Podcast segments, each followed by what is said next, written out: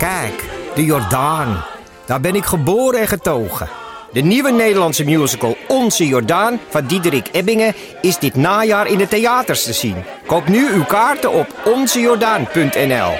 Leuk toch?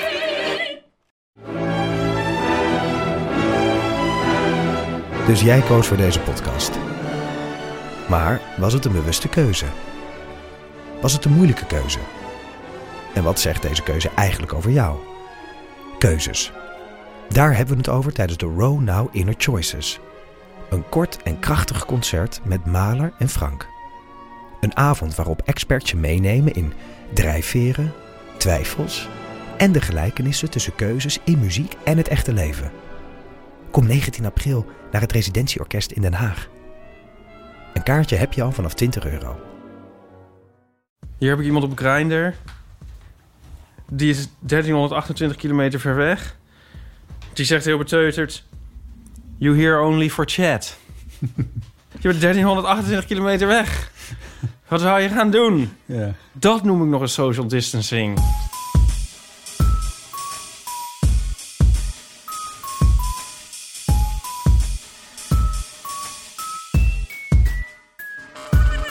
Welkom bij de Heel van de Amateur. Aflevering 137. Deze keer met Ipe Driessen. Hardo. Mijn naam is Botte Jellema. Heel van de Amateur is een wekelijkse podcast over het leven en alles wat daarbij komt kijken. Wil je, meedra- wil je bijdrage leveren aan het archief van de Heel van de Amateur? Ga dan naar onze website, klik op show notes en dan zie je de show notes wiki. Eh, je kan een beetje meeschrijven met deze aflevering. Bijvoorbeeld show notes zijn bedacht en gemaakt. Tenminste, ja, de wiki door Moet je dat elke keer zeggen? Nico Naus. Nee, maar één keer in zoveel tijd. Dank voor een donatie van Marloes Hees, Oh. Machteld Nijenholt en de heer of mevrouw Stuurland. Oh. Hartelijk dank daarvoor. Oh. Heel fijn. Eh, Die eh, van Zuurland, die donatie valt in vruchtbare aarde. See what I did there? ja, Ja? ja. Ja. Ik zelf niet eens, dus het is maar goed dat jij het dan wel ziet. Zit jij op Grindr? Dat heb ik toch al gezegd. Dat heb ik in onze veel beluisterde podcastreeks... De Eeuw van de Amateur, volgens mij al gezegd.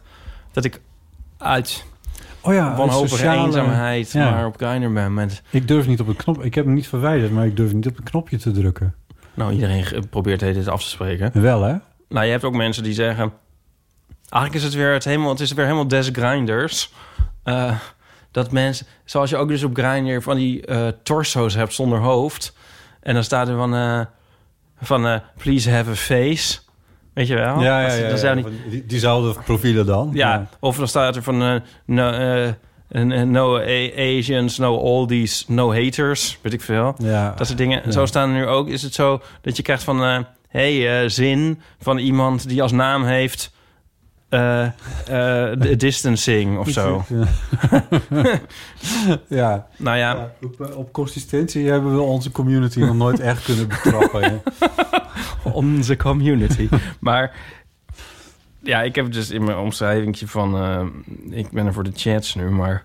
ehm, dat eh weerhoudt de mensen niet om eh, aardig berichten te sturen. Maar nou ja, ik bedoel, het is ook... Het is, Zou je het doen? Houd je bezig. Nee, daarom heb ik ook... Nou, voor deze maak ik een uitzondering. Nee, hier, daar ga je al. Nee, ik zou het niet doen, want daarom doe ik het toch ook niet. Een hotte boy in een, in een schuit, in een tobbe. Een tobbe. Willy Tobbe. Nee, maar... Nee, ik zou het niet doen. Daarom, ik doe het niet. Ik, Heel goed. Maar dat is het grappige van Grindr. is altijd zo. Als je zeg maar... Zoals je weet... Zoals je zelf ook weet... Als je... eh, pff, ik zeg maar wat... Een hele vrijdag vrij hebt... En je gaat op Grindr en denkt... Nou heb ik wel een keer zin. Mhm. Dan is het zo... Hoor je zo... Je kan, oh, doe maar krekelgeluid. Dan is het zo... Oh, ja. eh, K. Nee, nee. Ja, Dat is dat. ja. En als je een keer, eh, hè, hoeveel je ook probeert. En als je dan een keer op, eh, weet ik veel, een dinsdagochtend in een vergadering zit en het is heel saai. Je En denkt, je oh, 30 deadlines. ik, ik, ik, ik, heb, ik kan er niet meer tegen. En je kijkt zo onder de tafel heel stiekem eventjes op Grindr. Dan is het opeens honderd mensen Die willen afspreken en nu en weet ik veel. En de, en de, en de knapste mensen ter Ja. wereld en zo. En, en, en ook van andere werelden overigens. En zo. En hun eh, ufo's en dingen. Ik bedoel, dan kan het niet op. Nee. Maar nu is het ook... Nu is het misschien ook een beetje... eh, hoe heet dat? Verboden vrucht? Ja, daarom. Ja. Dus nu in de quarantainetijd is het de hele tijd zo van... eh, nu krijg ik de meest waanzinnige aanbiedingen. ja, omdat iedereen toch wel weet dat het niet doorgaat. Nou, dan maak jij er weer gelijk van. Ik zie dit altijd als een soort... Jij zei net dat je het niet deed. Nee, nee, maar ik bedoel... Ik snap je punt wel. Huh? Nee, maar het zijn niet aanbiedingen. Oh, misschien snap ik jou niet. Ik bedoel, volgens ik, ik hoop... Ik, inter- Begin, wacht, we beginnen opnieuw. suggereer je dat mensen het, ze- ze- zich aanbieden... omdat ze weten dat ik het toch niet doe? Ja. Oh ja. Nee, zo, zo, zo, zo zie ik het niet. Ik bedoelde dat anderen ook niet eh kausaal... maar meer een soort van, zo is het lot. Als je niet kan, dan krijg je van alles Ja, ja, ja. toegeworpen. En als je wel kan, dan gebeurt het niet. En zo zie ik het meer. Hm. Nou ja, Maar zijn, de- zijn de chats leuk? Nou, eh, Helpt het? Ik bedoel, je zet het in voor een reden. nou ja, ik heb het dus een beetje om niet de hele tijd op eh, nieuws te kijken. Ja. Dus je opent liever Grindr dan de NOS-app. Ja. ik ben Is ook een stuk, een stuk minder gezellig, kan ik je vertellen, bij de NOS. Ja, het is gewoon... Dit is ook heel suf. Ja, ik kijk dus ook op Instagram. Ik kijk dus ook... Ja, mijn Twitter gaat dus niet goed. Dat probeer ik dus ook. Maar ja, iedereen... Denk ik gaat van, niet goed? Heb het toch eens over iets anders. Twitter gaat niet goed. Ja, dat is dus ook net zoiets als de NOS-app openen. Oh ja, ja, ja. Daar word je ook niet vrolijk van. Nee, sorry. Op Instagram is trouwens ook één grote reminder. Eigenlijk is alles één grote reminder aan wat er gebeurt. Zoals ook deze podcast. Ja, het is groot niet te vermijden. Ja. Ehm, wat ik ook meteen een van de moeilijkste dingen eraan vind. Gisteren had ik er echt even, zat ik er even helemaal doorheen. Was ik het echt even helemaal zat. Maar je, on- je kan er niet aan ontsnappen. Het is gewoon echt volslagen onmogelijk. Het beste is inderdaad... Ja, misschien een Netflix... Een lange film die er, die er niks mee te maken heeft. ja. Dat is misschien nog de enige methode. Maar voor de rest... ehm, ja, of een boek lezen natuurlijk. Dat kan ook. Maar ik bedoel, verder alles wat je probeert in, aan interactie of wat dan ook maar. Ik dacht, ik ga een stuk wandelen. Ik ga een heel stuk door de stad lopen. Maar ja, dan zie je een tram rijden waar één persoon in zit. Ja, er is niks wat je er niet aan herinnert. Everything reminds me of her.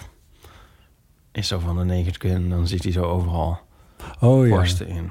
Naked Gun. Dat is wel een van jouw grote... eh, Ja, dan eh, rijden ze langs zo'n energiecentrale... met zo'n twee van die gigantische oh ja, koepels. oh ja, ja. Die, Everything reminds me of her. Ehm, nou, dus laten wij dat niet proberen te doen voor de luisteraar... maar er gewoon een hele vrolijke show van maken. Ja, denk je? Het gaat er wel eens over. Dat is toch niet erg? Oh, kan we er allemaal van die berichten? Nee. Kunnen we niet gewoon nog meer donaties? Lees nog wat donaties voor. Ja, precies, ja. ja. Ehm, ik dacht, we beginnen met de Olke Bolken, want je hebt een nieuwe Olke Bolken toe. Ja, en, die, ja. en, die, en die voegen we dan onder onze rubriek, zodat we de jingle nog eens even een paar keer kunnen laten horen. Ja. Ja. Eigenlijk Dat is mijn lievelings namelijk. Ja, mijn ook. Ja. Zouden we Aaf een uh, Olleke Bolleke jingle moeten laten inspreken. Ja. Nou, dan zullen we haar toch weer een keer te gast moeten hebben. Ja. Nou, dat komt wel goed. Nou ja, ehm, of moeten we dan eventjes... eh, moet je dan een soort recap doen van onze avonturen met Liedewij Edelkort? Of geloof ik Eh, ja, een heel klein beetje, want er is ook een nieuwe episode aan toegevoegd. Ja. Ehm, Zeg ze maar gerust. Episode. ja. Um, Liedewij Edekort zat ergens begin april in een ehm, tegenlicht aflevering. Programma van de VPRO, documentaire. Ging over... Ja, maar dat weten de mensen nog wel. gebeurde? Dat hadden we vorige keer. En toen Ik zei doe de van- recap. Ik, doe de recap. En toen zei ze van, ik ga een boek schrijven van de eeuw van de amateur. En wat toen ze zat ook al dat keer stukje... eerder had aangekondigd. En botten naar het merkenbureau. Eh, en toen zat dat stukje in Zondag met Lubach. Ja. En nu hebben we dus, heeft echt de hele wereld het gezien. En kregen wij dus heel veel reacties van mensen. Ja, wat heel leuk is. Wat heel leuk is. Oh, wat zijn we dol op reacties. chemische reacties, kettingreacties, kernreacties. En toen ehm, allergische reacties. Toen, of, uh, onder andere van iemand wie, wier naam mij thans ontschiet. En die merkte op... hey, nou, ze zijn niet hey. Eh, dat uh, Liedewij Edelkort, dat dat... ja, Edelkort zeg ik nu steeds, maar het zijn twee O's. Dus misschien moet ik het iets langer rekken en zeggen Liedewij Edelkort. Ja. Liedewij Edelkort, dat is een um, olleke bolleke. Ja.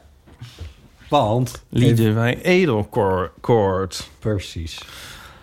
En ehm, toen dacht ik, nou, laten we die, die, die dokter Anders B... die altijd on, ongevraagd olleke bollekes opstuurt... dan maar gewoon ook een keer uh, desgevraagd aan het werk zetten. Dat heb je... Oh, je hebt het hem gevraagd? Ja, ik heb gezegd van nou...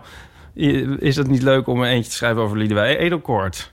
Nou, dat hoeft hier geen twee keer. Nee, want ik zei maar één keer en toen kregen we er drie. eigenlijk zie ik nu opeens bij het begin van het lezen van dat ik eigenlijk dat we dit niet hadden moeten doen en dat ik hem had moeten beginnen met het olleke bolleke. Oké. Okay. Uh, ja. nou, um, luisteraars, misschien kunnen jullie het voorgaande als niet uitgesproken beschouwen. En doen alsof dit niet gebeurt. Vergeet het even. Laten we het even over iets anders hebben, zodat ze het weer vergeten. En dan komt het straks des te harder binnen. Oh, Ipe. Ja, ga verder. Oké, okay, ik ga toch maar verder. Ja. Hier komt hij. Het is een olleke bolleke van Dr. Anders B. Jezus van Nazareth, Herbert von Karajan, Hanneke Groenteman, wie nu nog meer? Dat is eenvoudig, want Liedewij Edelkoort past in dit rijtje ook prima, meneer. Meneer. Veel, veel, veel eindigen op meneer. Hè? is dat zo? Ja, wel. Zie jij een uh, verband? Ja, ik, oh. nee, nee, dat geeft niks. Ik nou, ik vond hem toch wel heel ja, goed. Zeker, goed. Want um, in, uh, in, uh, in correspondentie berichtte dokter Anders B... dat er dus heel veel namen zijn die een olleke bolleke vormen. Juist. Ja, en dat vond ik wel grappig. Dus heb jij nou nog meer namen die ook een olleke bolleke zijn? Luisteraar, laat het ons weten. Of zo, weet ik veel. Ja, nee, heel goed. Ja, ja dat mag. Uh, Oké, okay, we gaan verder. Ja, want je had er drie, toch? Ja. Zes letter grepigheid. Liedewij Edelkoort. Zij komt in versjes als deze van pas. Wel was het mooier als Noord-Caledonië ook nog een keer haar geboortegrond was.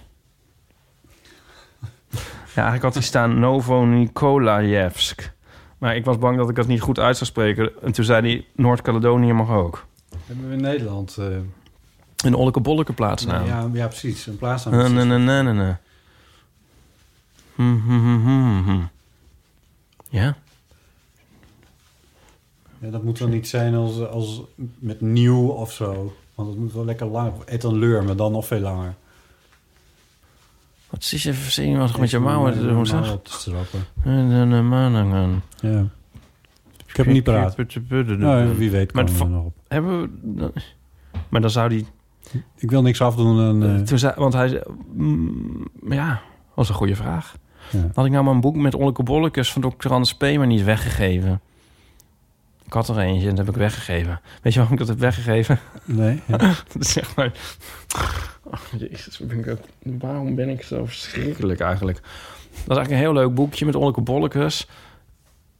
En um, heb ik ook nog eens gekregen van uh, mijn ouders. En steeds erger. Dat irriteerde mij dus, dat boekje, dat het o, o, dus op een formaat... Het was zo'n la, langwerpig formaat. Ja. Oh, dat past nergens lekker in je kast. Dat past dus niet lekker in mijn kast. Nee. Jarenlang ergerde ik me daaraan. Ja. Kreeg ik dat niet... En toen was er een keer, waren er de twee... Uh, die heb je ook wel eens gezien. Die Bo en Nathan waren op bezoek. En die hadden... Op, weet je wat die uh, jongens... Hm. Weet ik zo niet, maakt niet uit. Nou ja, denk ik. Een soort type knappe jongen van een jaar of twintig. Oh. En die hadden opeens belangstelling voor Oh, oorlijke. Nu maakt het wel uit. Ja, da daarom vind ik het wel gek dat jij niet weet wie het is. Bo en Nathan. Laten we op dat feestje van Nico. En die hadden toen opeens belangstelling voor oorlijke bollekes. Oké. Nou, en toen zei ik, nou, daar heb ik, wel, heb ik wel een boek over toevallig. En toen vonden ze helemaal leuk. Ja. Toen dacht ik, nou, dit is onwaarschijnlijk. Ja. Twee knap 20-jarigen die belangstelling voor Olleke Bollekes. De boek zit me al jaren dwars. Neem maar mee. Ja. Maar ja, nu dit is zo'n gevierd onderdeel van onze show is geworden... en ik in een soort, een soort nostalgische bui ben... denk ik toch opeens van... had ik het boek maar nooit weggegeven. Misschien kun je er nog eens naar vragen, Bo, en Nathan. Nijntje in Modeland, Bernard Cultuurfondsprijs, Studio Edelkoord loopt als een trein. Plus nog een naam vol van zesletter grepigheid. Ach, hoe gelukkig moet Liedewij zijn. Nou, dat waren ze weer. nou, wat heerlijk. Ja, hè? Met een hartelijke dank aan Dr. Anders B. Ja. Dat ben ik er overigens niet. Zeg het toch maar even bij. Nee, dat ben jij niet. Nee. Nee. Dat is eh, Marco Bakker, Ja. als we dat mogen zeggen. Niet de Marco. Bakker die u denkt dat het is, maar... Of juist weer wel, maar niet die ene. ja. Ik heb nog meer met namen. Oh, je hebt nog meer? Ja. Oh, jij krijgt tegenwoordig natuurlijk ook heel veel post. ja, want dat wilde jij. Ja, nou ja. Beste Ipe, hier twee namen waar ik vaak aan moet denken. Frans, ja, ik weet niet hoe ik het uit moet spreken. Francis? Francis? Francis? Ja, maar het is niet met een I, maar met een E. Frances. Ja, Frances. Frances de Pont Peebles. Nee, ik denk toch Francis de Pontes Peebles. De zaak is, dat is een schrijfster. ik wist het inderdaad niet. Francis de Pontes Peebles. Francis Pontes Peebles. Ja, dat is wel grappig, ja. Dus snap ik wel dat je daar vaak aan moet denken. En op twee, Alexander Bert. Hè? Als O. Een streepje Alexander streepje Bert als Ja. één voornaam. Een keer gevonden op rarevoornamen.nl of zoiets. Veel groeten, Lucas. Ja, want we hadden gevraagd om namen die je dan in je hoofd krijgt. Ja, bedoel- ja. ja. Nou, ik vind, het, eh, ik vind het twee hele goede. Alexander Bert en Francis de Pontes Pievels. ja, en daarmee zijn we er nog niet. Want... Dat is raar. Dit vind ik nou raar. Is nou toch ook weer raar. Nou goed, ik ga eerst een mail voorlezen. Hey Ipe, ik hoorde dat je namen leuk vond. Ik had vroeger buren en die heten Nico en Tine. En dat kon ik altijd heel goed onthouden, omdat het samen nicotine is. ja. dit, was, dit is dus niet helemaal waar we heen wilden, eigenlijk. en zo. En dan ga ik, dat is zo'n, ja, oké. Maar wat ik dan weer eh, wel heel leuk vond, is dat ze had ondertekend met apostrof tjus. Tjus. Van Irene. Ja. Denk ik, oh, it's catching on, it's catching on. Ik had al heel veel tjus, heb ik er ontvangen, mogen ontvangen afgelopen weken. Mooi. Ja. Jij moet zeggen, stop trying to make tjus happen. Ja, nee, ik, ik heb dat vaker geprobeerd, ook met die tandartsmodus van je. Ja, Het is maar gewoon niet is, te oh, het is niet te stoppen. Het is, eh, Nee. ja, maar is- kijk Het nou, gebeurt ook niet, maar het is ook niet... De stoppen het heeft meer werk dan het gewoon uitlaten. Nou ja, goed. Ja, als een soort coronavirus. Nu laat je me iets Het lezen. virus wordt moe. Ja, kijk, een tjus van Irene, maar er staat erboven van Yvonne. Oh. Wat is er aan de hand? Oh. Heb je het e-mailadres gezien? Ja, Ja, ik denk meteen aan jouw naam. Ja, we gaan het niet voorlezen, dat is ook stom natuurlijk. Oh, Ja. Ja, nee, maar het is toch raar? Ik bedoel, weet ze de eigen naam wel? Deze, Misschien heeft ze een andere naam aangenomen. Hmm. ik vind het verwarrend. Ja. Zeer verwarrend. Dat was het? Ja. Je hebt er een nietje doorheen gejaagd, hè? Ja, Dat is wel verstandig. Ik doe dat niet met onze draaiboeken. Dat is echt een puinhoop altijd. als het even kan, doe ik er een nietje doorheen. Ja. Dat ruimt zo lekker op. Dan is er naar gekeken. Ik doe ook graag altijd zo die gaatjesmaker. ja. Perforator, hoor, natuurlijk.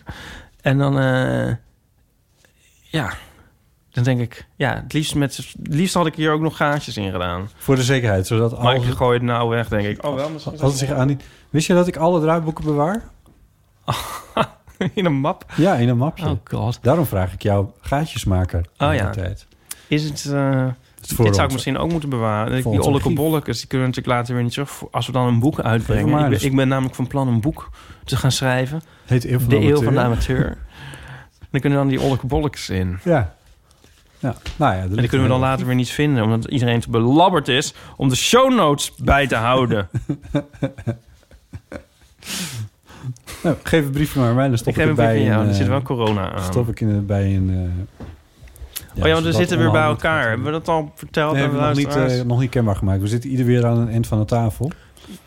Het is toch ook een beetje zo van... Ik bedoel... Nou ja.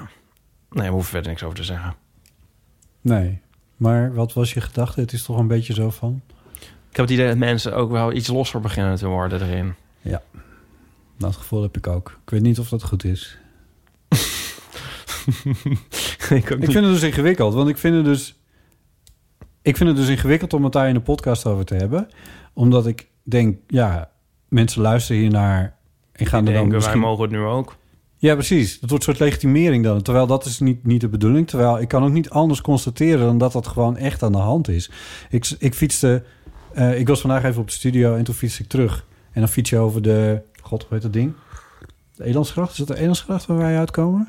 ja, Ja. nou, maar dat is hem. Dat is. Ja, dat is Dan- midden in de Jordaan en er staan bankjes en iedereen klontert daar gewoon lekker bij elkaar. Ja. Nou, die zaten echt niet op 150 centimeter van elkaar. Nee, maar dat is. Ja. Nee, daar. Ik erger me ook eigenlijk aan dat stukje. Aan de Elandsgracht. Aan dat buurtje. Oh, dat buurtje? Ja, ik weet niet. Maak Mensen wat, daar, ik vind iedereen eigenlijk irritant daar. Op die Elandsgracht. Mag je dat zeggen? Het is echt zo waarom mensen een hekel hebben aan... Am- Oh, mag ik dat zeggen? Hebben mensen een hekel aan Amsterdam? Nou ja, ik weet niet. Daar, ik vind dat niet leuk daar. Maar wat is er, wat, waar, waar erger je je precies aan? Ja, die, men- die, die scheidt aan alles Amsterdammers die er zitten. En nu dus ook. Maar nu is dat heel manifest. Ja, Nergens zitten er zoveel bij elkaar als daar. ja. Ja. Hebben we het hier al eens over gehad... dat daar staan ook die beelden, die bronzen beelden van die volkszangers. ja klopt. En dan is er zo eentje... Tante Leen. en, ja, eh, ja, wat, wat allemaal prima is. Maar dan is er zo één, Johnny Jordaan... en die heeft dan een bril... ja. En ik weet niet waar ik dat ooit, wie daar iets over had of gelezen of weet ik veel wat. Maar een standbeeld met een bril, dat, dat is zo vreselijk. Ja, dat is ook wel... dat is toch in brons. Het kan gewoon Nee. niet. Het is, is zo vreselijk. Dat is daarmee... Met een bril. Ja, oh. Ja, nu je het zegt. ik had- weet niet, ik heb het niet zelf verzonnen, maar, maar- het is wel zo. En Ja. Dat je dat gezien hebt, joh. Ik, heb dat, ik let daar echt oh, maar ik helemaal kan niet op. tegen die beelden. Daarmee is al die hele Elandsgracht al... Is dit heel elitair? Ik weet niet wat dit is. Dit is natuurlijk weer vreselijk. Maar ja, ik eh, kan er niks aan doen. Dit is gewoon een mening. Sorry voor deze mening, mensen. Maar ik kan Ik heb, er dus er, tegen. Ik, ik heb er ook heel dubbele gevoelens bij, moet ik heb zeggen. er geen dubbele gevoelens bij. Nee, dat merk ik. Maar het betekent dat ik, ik ook jouw gevoelens heb. Dat wou ik, even- dat Ja. wou ik ermee zeggen. Ja. Maar, eh, maar ik kan er niet helemaal de vinger op leggen waar dat nou in zit. Ehm, maar ik denk inderdaad wel een klein beetje in ieder geval... dat, dat wat eh eigen gerijde... eh, wat dan nu inderdaad heel zichtbaar wordt op een of andere manier. Dat, dat is het denk ik wel een klein beetje. Ja. Van die zinloze eigen gereidheid. Nee, Ja. anyway. Wanneer is het wel zinvol? We hebben post van Isabelle. Het is nu Pasen en we hebben uiteraard geen plannen. Dus ik ben het boek Humble Pie van de geweldige wiskundige en comedian Matt Parker aan het lezen. Nu blijkt dus dat jullie catastrofetheorie, waarin jullie zeggen dat er vaak twee of meer fouten nodig zijn voor een catastrofe, al bestaat onder de naam Swiss Cheese Model. Het idee is dat er meerdere gaten in een kaas kunnen zitten, maar er pas echt een probleem ontstaat wanneer ze allemaal op een lijn liggen. De credits gaan naar de psycholoog James T. Reason en het model wordt veel gebruikt in risicoanalyses. Ik hoop dat dit nieuws niet al te hard aankomt, maar mochten jullie toch nog iets opbeurend nodig hebben, dan kan ik dit boek aanraden. Het is erg grappig. Fijne Pasen nog en groetjes uit, geen grap, Zwitserland. Ik kende dit niet. Het, eh, onze theorie, of althans jij, ik kan kan het niet Ja, naar mezelf toe trekken, maar eh, jouw theorie was dat er twee dingen mis ja, minstens. Ja, Toch wel twee of meer, dat is wel het idee. ja. En die heb ik ook volgens mij netjes bij vermeld. Was, is tot mij gekomen eh, ehm, in een college van Weilen, professor Willem Wagenaar. En dat was ook de Swiss Cheese Model? Nou, dat weet ik niet meer. Nee, Ik bedoel, hij had dat ook niet zelf verzonnen, maar ik heb het ook niet zelf verzonnen. nee. Ehm, dus leuk. Het is ook nogal Dus een leuk, Humble Pie. Ik ga het misschien maar opschrijven, want het klinkt wel leuk. humble pie, ja. Ehm, Ik weet niet waar ik het op moet schrijven. Ik pak mijn blaadje Nee, maar weer alles terug. is, ja precies. Alles is eh, hier. een, eh, Want ja, normaal gesproken zou je het na afloop in de show notes teruglezen. Maar ja, mensen hebben te druk om massaal in de parken te zitten. Heel dicht op elkaar. Ja, ja. Of kan je me die mail niet doorsturen? ik schreef, schrijf het wel op. Als het in mijn mail zit, dan, is het altijd, dan kom ik het altijd nog een keer tegen. ja. Dat is altijd het mooie van mail. Jezus. Een paar heb ik opgeschreven, begrijp ik morgen niet meer. Nee, en dat briefje... Nou ja, goed. Anyway. dit, dit komt niet goed. Ehm, dit komt ook nooit meer goed. Ehm, nog een mailtje van Greg. Zelf heb ik ook een verhaal over nieuwe social awkwardness. Ik ben op dit moment in Nieuw-Zeeland voor mijn stage... wat door de lockdown hier een thuisstage is geworden. Maar ik heb wel elke dag een. Skype-meeting. Sorry? Sneu. Ja, Dat is toch ontzettend sneu. ben je helemaal naar de andere kant van de wereld gereisd... en dan zit je Vreselijk. maar ik heb wel elke dag een Skype-meeting met een team van eh, zes mensen waar ik in werk. Alleen net als bij normale meetings is bij Skype, bij een Skype-meeting ook de ene vroeger dan de ander. Dat zorgt ervoor dat je dan soms met z'n tweeën zit te wachten op de rest. Vaak juist met de collega's waar je echt niks mee hebt. Oh, Wat ja. doe je dan? Wacht je in stilte tot de rest er is? Of ga je, wat ik meestal toch probeer, het gesprek aan... dat sowieso ongemakkelijk wordt en heel snel over het weer gaat... omdat niemand eigenlijk echt dingen meemaakt in deze tijd. Probeer ik zelf de laatste tijd toch maar wat later te zijn... in de hoop dit moment te missen.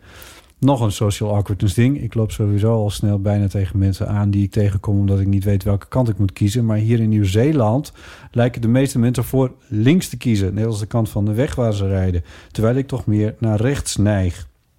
Je kan je wel voorstellen hoe dit eruit ziet. Denk ik, haha, het fijne aan een lockdown is dat dit nu niet meer gebeurt. Groetjes of tjus. Haha! Leuk Greg, dankjewel.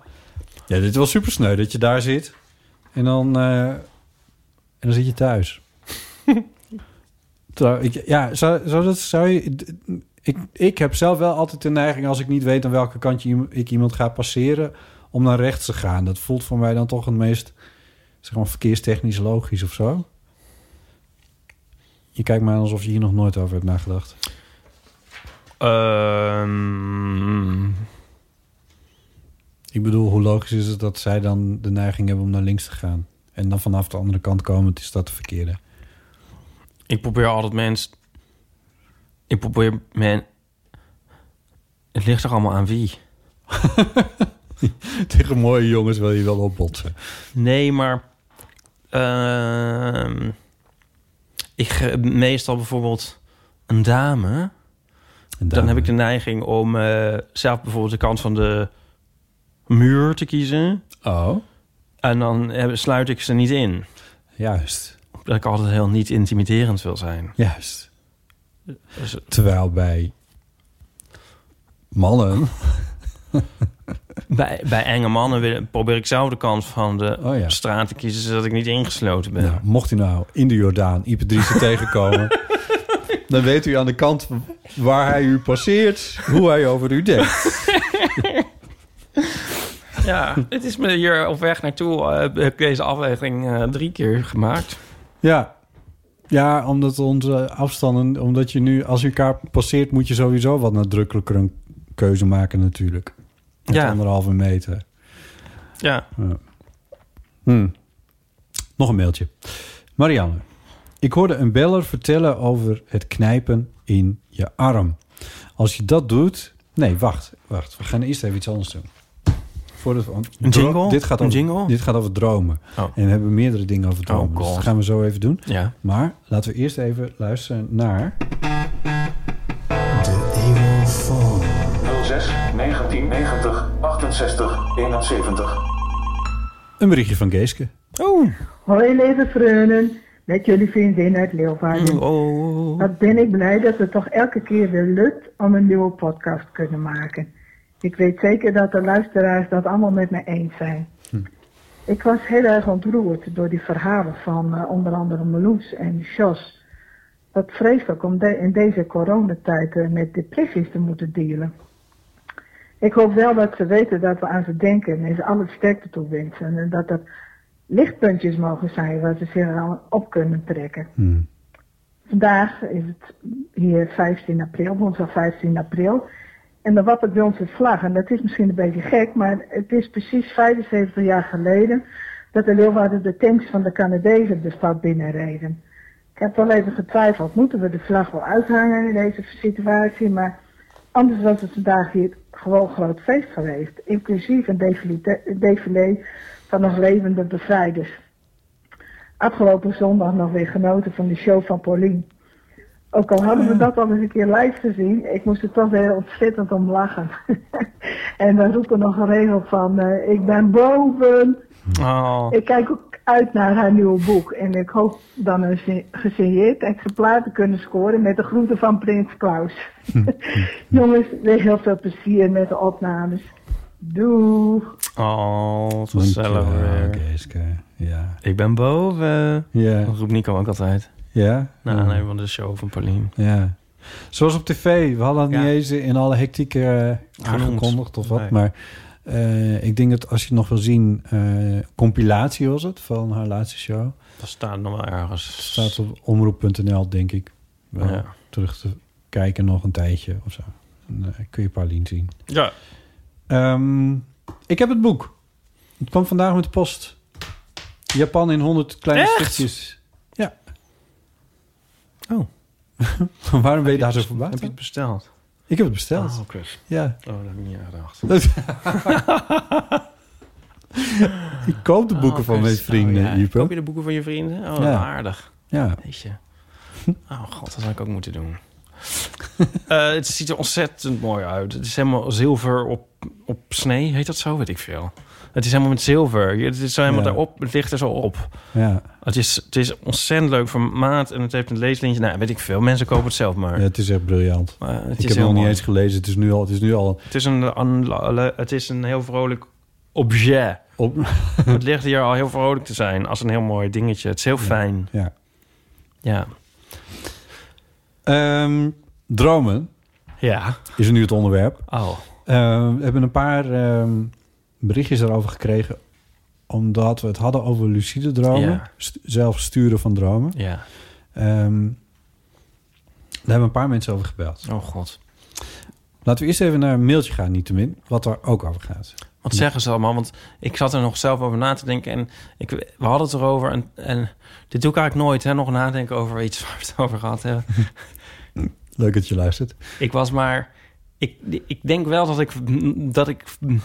Ik denk wel dat mijn punt goed was. Maar ik dacht van... Ik kwam dit nou uit de ver. Want ik was het nog een soort aan het bedenken terwijl ik het zei. Oké. Konden Zo- de luisteraars er iets mee? Ja, Ja. maar zullen we eens kijken waar we uitkomen? Ja. Marianne die mailt Ja. en die schrijft... Ik hoorde een beller vertellen over het knijpen in je arm. Als je dat doet als je wakker bent, voel je pijn. En als je slaapt, voel je niks. En weet je dus dat je droomt.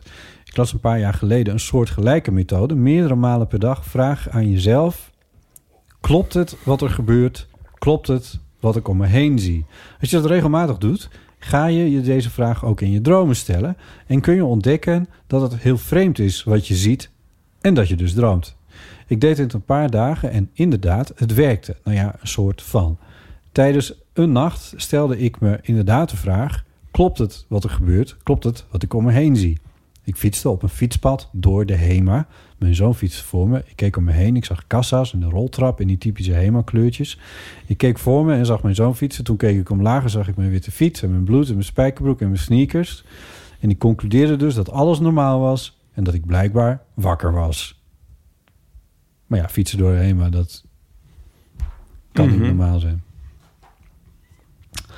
Eh, dus eh, ja, dan werkt het toch ook weer niet Oh, dit was het einde van de Dit was het eind van het mailtje ja. Oh ja. Dan werkt het dus uiteindelijk toch ook weer niet. Nou ja, eh, in dit geval dan niet. Maar hoe ging het dan Nee. verder? Ik, mm, het voelt een beetje onaf, dit verhaal. Ik weet het niet, Ipe. Nee, nee. Maar ik zal het mailtje voor je bewaren. Oké. Ja. ik Ehm, bedoel, misschien moeten ze het gewoon vaker doen. ja, gewoon volhouden bedoel je. Ja. Ja. Ja. Zullen we even luisteren naar Clara? Ja. Die had er ook even iets over te vertellen. Ja, hoi, Botte, Ipe en ik hoop ook Paulien. Eh, ik ben nu jullie afgelopen podcast aan het luisteren. eh, waar jullie een soort discussie hebben over lucide dromen en of dat wel bestaat en of dat werkt. en eh Ipe vraagt zich heel erg af of dat wel kan, want de omgeving waarin je droomt, die bepaal je toch niet zelf. Daar heb je toch geen controle over, ook al besef je daarna wel dat je droomt. Ik weet niet of dat duidelijk is. En ik wil hier even over inbellen, want ik ben een tijdje echt super geobsedeerd geweest met lucide dromen. En met mezelf eh, aanleren. En het is me ook één keer gelukt. En ehm ik heet Clara trouwens, ik heb mijn naam nog helemaal niet gezegd, bedenk ik nu. En ehm ik heb me daar dus wel in verdiept en ik heb ook eh, gesproken met iemand die kan lucide dromen, gewoon al vanuit zichzelf, die dat al zijn hele leven heeft. Als hij aan het dromen is, dan beseft hij zich eigenlijk altijd dat hij aan het dromen is. Eh, en dan kan hij gewoon de droom besturen. En voor hem is dat dus echt de normaalste zaak van de wereld. En eh, daarin klopt Paulien's theorie eigenlijk wel, want eh, hij is dus een fervent gamer. Hij gamet echt superveel. Dus dat komt inderdaad echt voor. Maar voor mensen die niet uit zichzelf lucide dromen, die kunnen dat zichzelf inderdaad leren. En je kunt dat dus doen door inderdaad zo'n check voor jezelf, van jezelf knijpen van ben ik aan het dromen. En wat daarbij kan helpen is overdag ehm, heel vaak jezelf knijpen om dan dus die check te doen van ben ik aan het dromen. En het antwoord is dan nee, ik ben niet aan het dromen. Maar doordat je dat dan overdag heel vaak doet, zul je dat in een droom waarschijnlijk ook een keer gaan doen. En dan is de kans dat je gaat lucide dromen eh, een stuk groter. Ja. En hoe het bij mij ging, is dat ik me in de droom besefte dat ik aan het dromen was. Ehm, ik had daarvoor ook echt jarenlang een droomdagboek bijgehouden. Eén keer was het me bijna gelukt om lucide te dromen, maar toen werd ik inderdaad wakker, zoals Iep omschreef. Eh, maar de tweede keer lukte het me wel. En eh, zodra ik me besefte dat ik droomde, kon ik zelf eh, de omgeving manipuleren. Wat wel zo was, is dat inderdaad de droom daarvoor was wel voor mij bepaald. Dus eigenlijk de omgeving waarin ik was, die was al bepaald door de droom die ik al had, voordat ik me dat besefte, zeg maar. Maar nadat ik dat, me dat besefte, kon ik wel eh, dingen eraan veranderen. Dus ik wilde heel graag met mijn vriend delen dat ik aan het lucide dromen was. Dat vond ik heel vet. Dus ik had gewoon hem in die droom eh, bedacht. Hij kwam gewoon opeens naar me toe lopen, want dat wilde ik graag in die droom. Dus je kon het, ik kon het wel aanpassen. En het schijnt ook zo te zijn dat hoe vaker je lucide droomt en hoe meer je jezelf daar dus in traint. En de trainen kun je dus doen door in een dagboek te schrijven over je dromen. En je vaak, jezelf vaak te checken van ben ik aan het dromen, terwijl je dus eh, niet slaapt. Eh, dat je dan dus ook steeds meer kunt controleren en steeds beter. En het schijnt dus ook zo te zijn dat als, als je dat dus vaker lukt, dat je dan dus ook eh, meer controle erover hebt. Dat is de theorie. En zij heeft het dus uitgevoerd en het is haar dus één keer gelukt. Ze, schrijf, ze voegde er trouwens ook nog een, een apart berichtje aan toe. Maar dat gaan we niet helemaal beluisteren. eh, dat er ook onderzoek naar wordt gedaan. Dus als je hier meer over wil weten, dan kun je daar Mhm. ook nog veel meer over eh, vinden. Want hier wordt kennelijk gewoon serieus onderzoek naar gedaan. In hoeverre je dromen kan sturen. Ja. Dan Nog een eentje. berichtje van Anna. Hallo, met Anna. Ik ben al heel lang eh, luisteraar en eh, ik hoor elke aflevering wel iets dat ik denk, nou, nu ga ik inspreken, maar ik doe het nooit. Maar ik hoorde Ipe nu zoveel vertellen over lucide dromen, wat eh, volgens mij niet klopt. Dat ik dacht, nou, nu moet ik gewoon best. Dus dat is het eerste punt wat ik wil zeggen. En dat is dat eh, wat hij bespreekt, van het is toch niet zo dat... Nou, dat is bij mij dus precies wel zo. Want eh, ik zie het wel als een soort film die eh, aan mijn geestesoog voorbij trekt. En waarbij ik eh, op willekeurige momenten een ander perspectief kan inzetten. Of tenminste een andere keuze. Dus ik, ik, ik doe iets en vervolgens gaat alles fout. Dus het is net het echte leven. En dan daarna denk ik, nee, dit wilde ik niet. Ik ga het anders doen. En dan ga ik terug. Dus ik spoel dan terug in mijn hoofd. En dan denk ik, ik ga dus nu naar links. En vaak is dat dan veel leuker. Of ik heb iets stoms gezegd en ik denk, nee, dat ga ik anders doen. Ik ga het wel goed zeggen. En dan komt er een hele andere uitkomst. En nou, dat is niet altijd mogelijk, maar vaak wel. En ik ben dus ook heel blij wanneer ik voel van, oh yes, ik heb het weer. Ik, ik kan het nu doen. En ik probeer dus ook heel vaak te vliegen. Maar ehm, ja, dat, dat lukt niet altijd. Dus dan baal ik. Dan denk ik, nou ja, dan ga ik maar gewoon verder in de droom die ik nu heb en die zo leuk mogelijk maken. Dat klinkt wel weer als een soort game. Zo van, je kan even teruggaan of terugspoelen en dan een andere keuze maken. Ja. Ik weet ook niet of, ik nou, of zij nou iets weerspreekt wat ik zei. Maar ik heb nu de neiging, want we hebben nog meer, heb ik het gevoel. of niet? Nee, nee, nee. Dit is het. Oh, dit was het. droom is dit het, ja. Oh ja. Ja. Ja. Eh, nee, leuk als dat lukt of zo, denk ik. Ja, het is iets om jaloers op te zijn, misschien. Nou, Ja. ja. Nou, het enige ik, wat ik dus denk... Ja, nu misschien hetzelfde zeggen als de vorige keer... en net zo onvolledig of onvolkomen. Maar dat je dus het idee van een lucide droom... heb ik het idee dat mensen... dat je alsof je in een soort...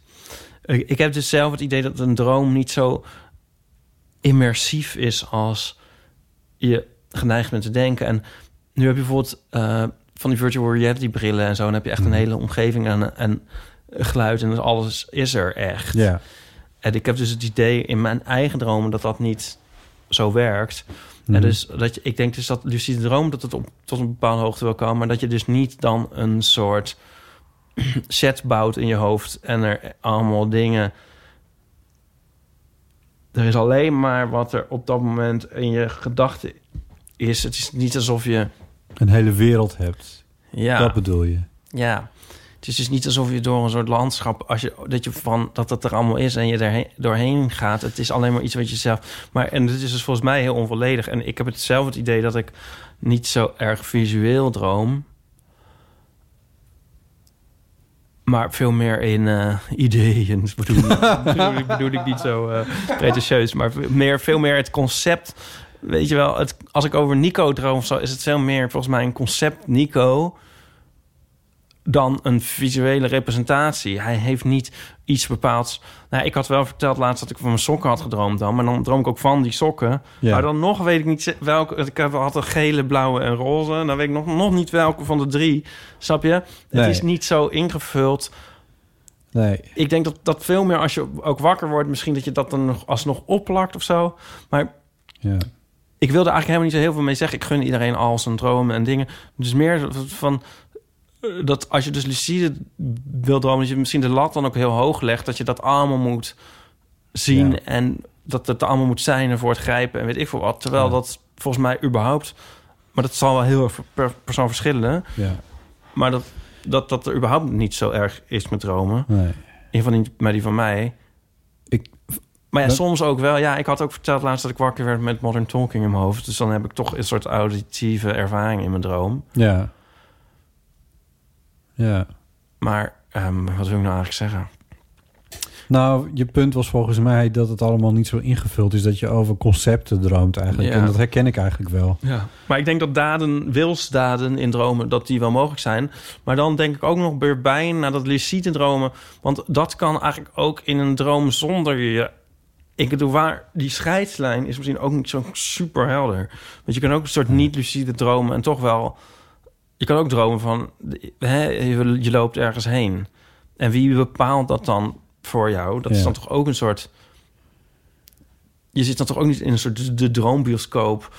maar te kijken waar je eens heen gaat. Je gaat daar dan ook Ja. heen. Dat is eigenlijk al een soort eh wilsdaad. Met lucide Ja. is dan alleen maar soort nog één extra laagje... dat je soort denkt van... eh, wow, oh, hey, wacht eens even. En daarom is dat ook volgens mij... als dat dus soms wel eens voorkomt... wat ik dus ook wel, gelo- wel geloof... maar om- is, daar is een soort verwarring in... die volgens mij waar je dan al heel snel uit wakker wordt. Ja. Het lijkt me ook heel veel werk om lucide te dromen. Ja, nee, dat denk ik dus ook van... waarom willen mensen dat nou eigenlijk Ja. zo graag? Want maar, maar kijk, als je nou s'nachts verveelt... dan ga je Dat wel- wel- ja. Nou, die, ja. Zo van, je had ook van die boekjes vroeger van, eh, die bestaan nog wel, misschien. Van, eh, eh, ga je samen, ga je samen met, eh, gaan jullie samen op zoek naar de schat? Of besluiten jullie om taartjes te gaan eten met moeder? Eh, ga je samen op zoek naar de schat, ga naar pagina 17. Ga Oh, je ja. samen eten met moeder, ga naar pagina 25. Weet je wel? Ja. Ken je die boekjes? Ja, ja. Ja, denk je, dat is, dat is eigenlijk maar heel kort leuk. ja. Bij D- toen dvd's werden uitgevonden, toen kon dit ook. En toen hebben ze op die manier wel eens een paar films gemaakt. Oh, je had laatst die film van Bandersnatch. Oh, dat, dat weet Ja, van eh, op. Netflix. Was dat Ja. niet een... Ja. En in de interactieve tijd, toen alles nog Ja. interactief genoemd Ja, werd. CDI's. Ja, CDI's. ja, maar ook op het internet Ja. eh, had je dat dan ook oh van god, dit is natuurlijk keuzes, ook games. In keuzes. games hebben dit natuurlijk ook. Ik Ja, zo- maar dit gaat meer over sto- opa. storytelling, maar dan Ja. met keuzemomenten erin. Ja. Maar dat is nooit, het is nooit wat geworden. Ik vind het irritant. Het, het vergt een actieve houding, terwijl je gewoon eh, het wil on, een verhaal. Nee, anyway, sorry, dat boekje. Ja, nee, maar- nee, maar dit, dit is gewoon heel... dit is een goede aanvulling. Maar je hebt het heel... Nee, maar in games heb je het ook heel veel van die stuk...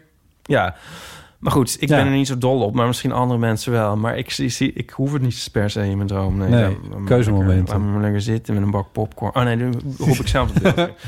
dat beeld moeten we vanaf. Ja, ja. En dan moet je dat ook weer. Ja. Er moet wel zoveel.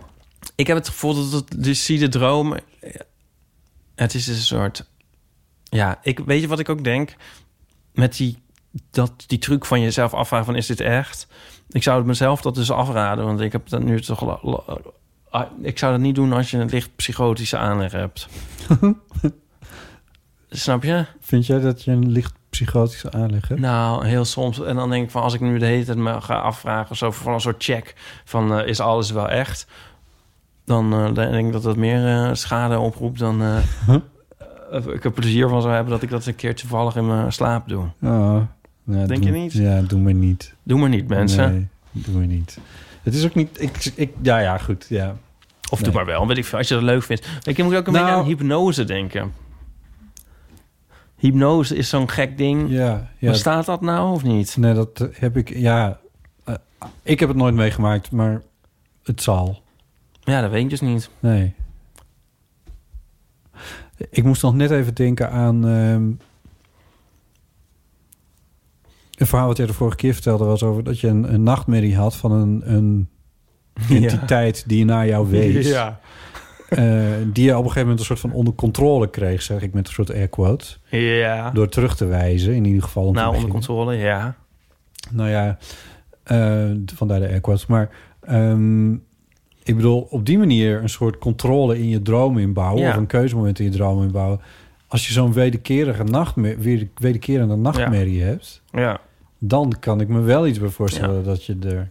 Maar dat was dus heel duidelijk een wil- wilstaat in de, dro- de droom. Ja, Waarbij ik echt dacht van, maar wacht eens even, nu ga ik ga gewoon terugwijzen. Dat was een, echt een beslissing in de droom. Ja. Zonder dat het nou een per se lucide droom... zonder dat ik op dat moment dacht van, ik zit toch in mijn droom. Ik ga terugwijzen. want Nee. het was niet zo dat je die droom overdag herinnerd had... en dat je dan op de dag van... Ja, ik moet op een gegeven moment misschien een keertje iets doen... of terugwijzen of Nou, het is wel een droom waar ik, waar ik altijd zo'n enge droom...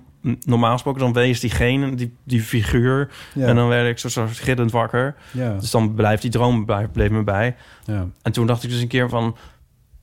van hey, wacht eens, ik ga gewoon wijzen. Ik ben er gewoon eens voor. ja. Maar ik wist niet op dat moment dat het een droom was. Dus voor, dat is ook een beetje een soort ja. level. Ja. Dat kun je ook nog hebben. Maar dat zei ik net al, met gewoon, ook gewoon wandelen. Als je denkt van, ik, hey, ik ga hierheen in een droom... dat kan je ook gewoon denken. Je hebt volgens mij al ook in niet-lucide dromen... een vorm van controle, Ja, denk ik. ja. Ja, niet zonder meer, maar vraag me dat, af of het die- hele- dat kan bestaan. Toch wel echt gewoon helemaal een coherent begrip is, lucide dromen. Nou, misschien, misschien, misschien kun je er dus induiken als je het leuk vindt. Want dat zei Clara dus van, de, er wordt onderzoek naar gedaan. Ja, nee, dat weet ik. Maar ja. Ehm, diezelfde Anna Oh, had eh, nog een kwestie voor ons om Ja. over na te denken. Zullen we even luisteren? ja. Mijn dochter is negen en zegt al heel lang dat ze denkt dat ze lesbisch is. En ze bedoelt lesbisch. En ehm, nou, prima natuurlijk. Maar eh, wij woonden in een klein dorp en zij wilde ook haar eh, spreekwoord overhouden. En daarvan heb ik gezegd, nou, dat hoeven we nu nog niet te doen, want je hoeft jezelf nog geen label op te plakken. Weet je, je kan ook gewoon zeggen, ik ben nu verliefd op een meisje en misschien volgend jaar op een jongen. Alles goed. Maar goed, ik wil natuurlijk ook niet dat zij later zegt... ja, ik heb het al eh, vanaf mijn zesde proberen te vertellen... en ik word elke keer eh, de kast ingeduwd door mijn moeder. Ehm, ze weet heel goed wat het betekent. En ehm, wij hebben ook eh, mensen in, in onze familie en kennis- en vriendengroep... En die gay zijn. En we zijn er zelf heel open over. En het is dus iets heel leuks en, en cools.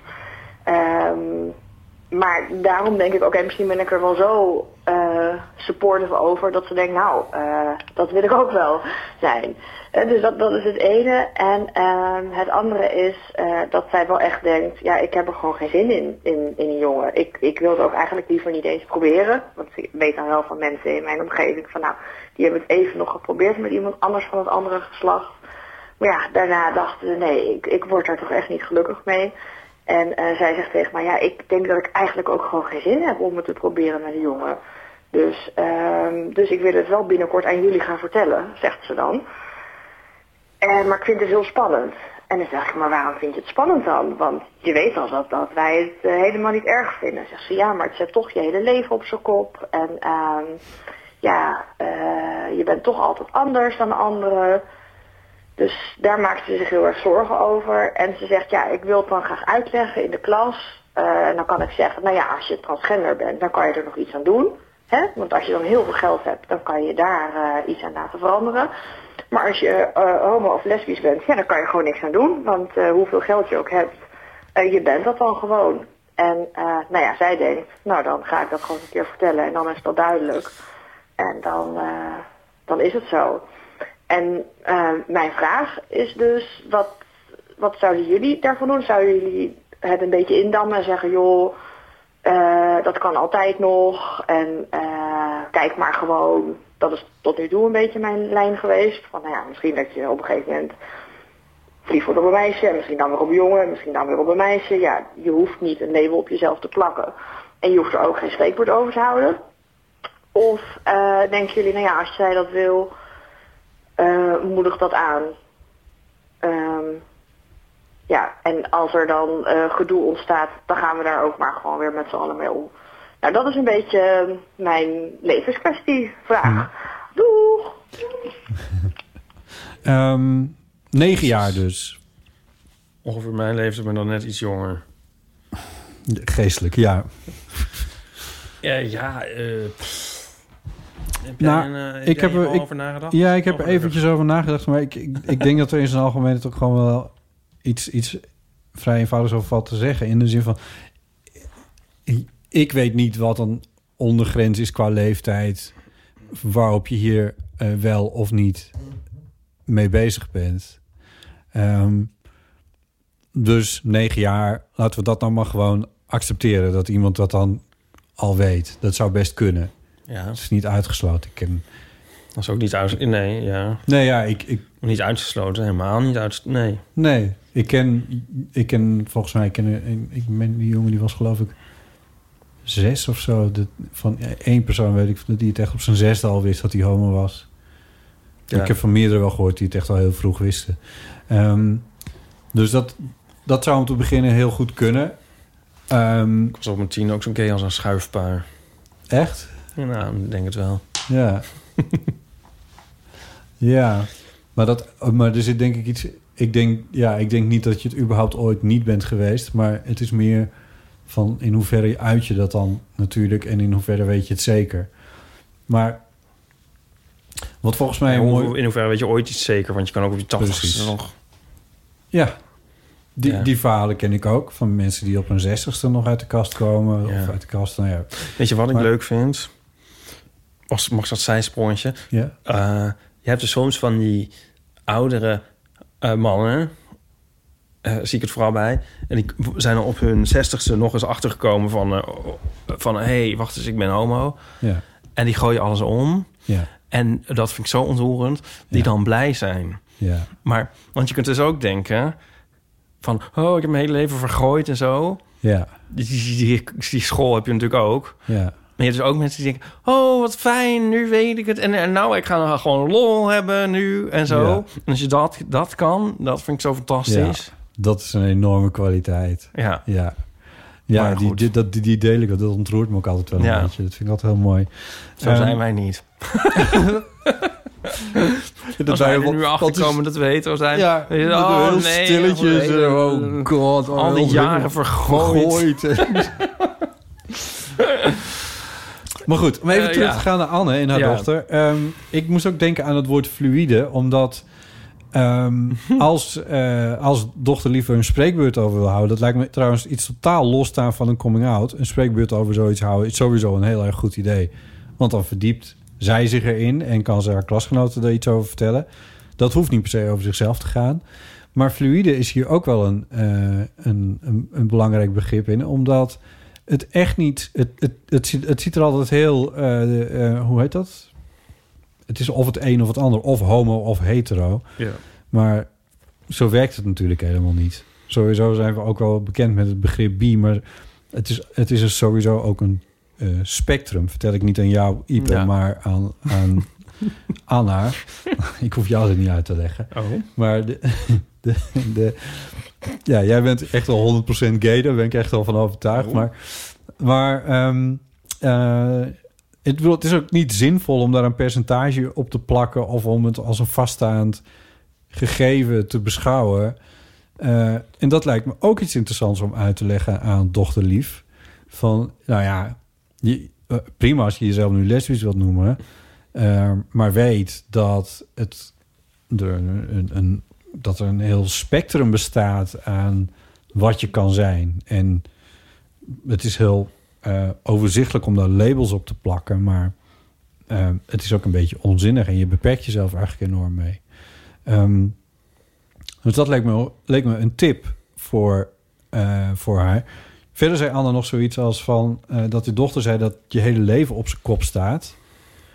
Daar twijfel ik heel sterk aan bij iemand van 9 anno 2020. Of je, als je dan als lesbisch uit de kast komt, of dan hey, je leven op de kop staat. Dat vraag ik me toch wel een klein beetje af. Voor, ja, zei ze dat zo van... dat dat een soort iets is dat zij weet? Ja. Of bedoelde ze van... dan staat het leven van het dochtertje op zijn kop? Ik weet Nee, niet wat dat- gevolgen zijn... als je op je negende uit de kast komt in een klasje. Nee, nee, het hangt natuurlijk ook wel een klein beetje vanaf hoe het, waar het klasje zich bevindt. Eh, als dat eh, op de Hoge Veluwe is, of eh, diep in Zeeland, of, of Amsterdam. Diep in. Westen. Dat, zo. Ja, maar dat kunnen we niet o- aubergine. nee, maar, ehm, maar ik denk dat, je, dat dat ook niet een goede, ehm, een goede term is. Of iets is wat je misschien eventjes met je dochter over zou moeten hebben. Want ik ben zelf niet zo van het uit de kast komen. In de zin van dat ik dat moment een heel erg goed en belangrijk iets vind in zijn algemeenheid. En ik vind het al helemaal niet dat je hele leven daardoor op de kop zou moeten komen te staan. Als je uit de kast komt en het is, het is echt ingewikkeld. Bijvoorbeeld omdat je heel religieuze ouders hebt. Of omdat, eh, of omdat je vrienden er ineens heel ingewikkeld over doen. Dan staat er misschien iets op zijn kop. Maar het is niet een gegeven dat, dat als je vertelt dat je op mensen van hetzelfde geslacht valt, dat het leven dan op zijn kop staat. Dat hoeft echt absoluut niet. En ik denk dat het verstandig is om dat bij dat meisje van negen even duidelijk te maken van, maar je leven gaat niet op de kop staan. Toch? Ja, tenzij dat wel zo is. Tenzij het wel zo is, maar het is niet een gegeven. Nee. Volgens mij zeg je behartenswaardige dingen. Maar als mijn persoonlijke mening wordt gevraagd... of wat zou jij dan doen? Dat vroeg ze ook eigenlijk. Zeker. En dan denk ik van ja... hmm, want je hebt de neiging zelf uit een soort strijdvaardigheid en eh, zo... eh, van op de barricade en eh, we hoeven ons niet te verstoppen... en te denken van we eh, moedigen dit aan... of van ja, doe vooral. Ja. Maar persoonlijk, maar meer vanuit het, het kind gezien zou ik het misschien nog wel afraden.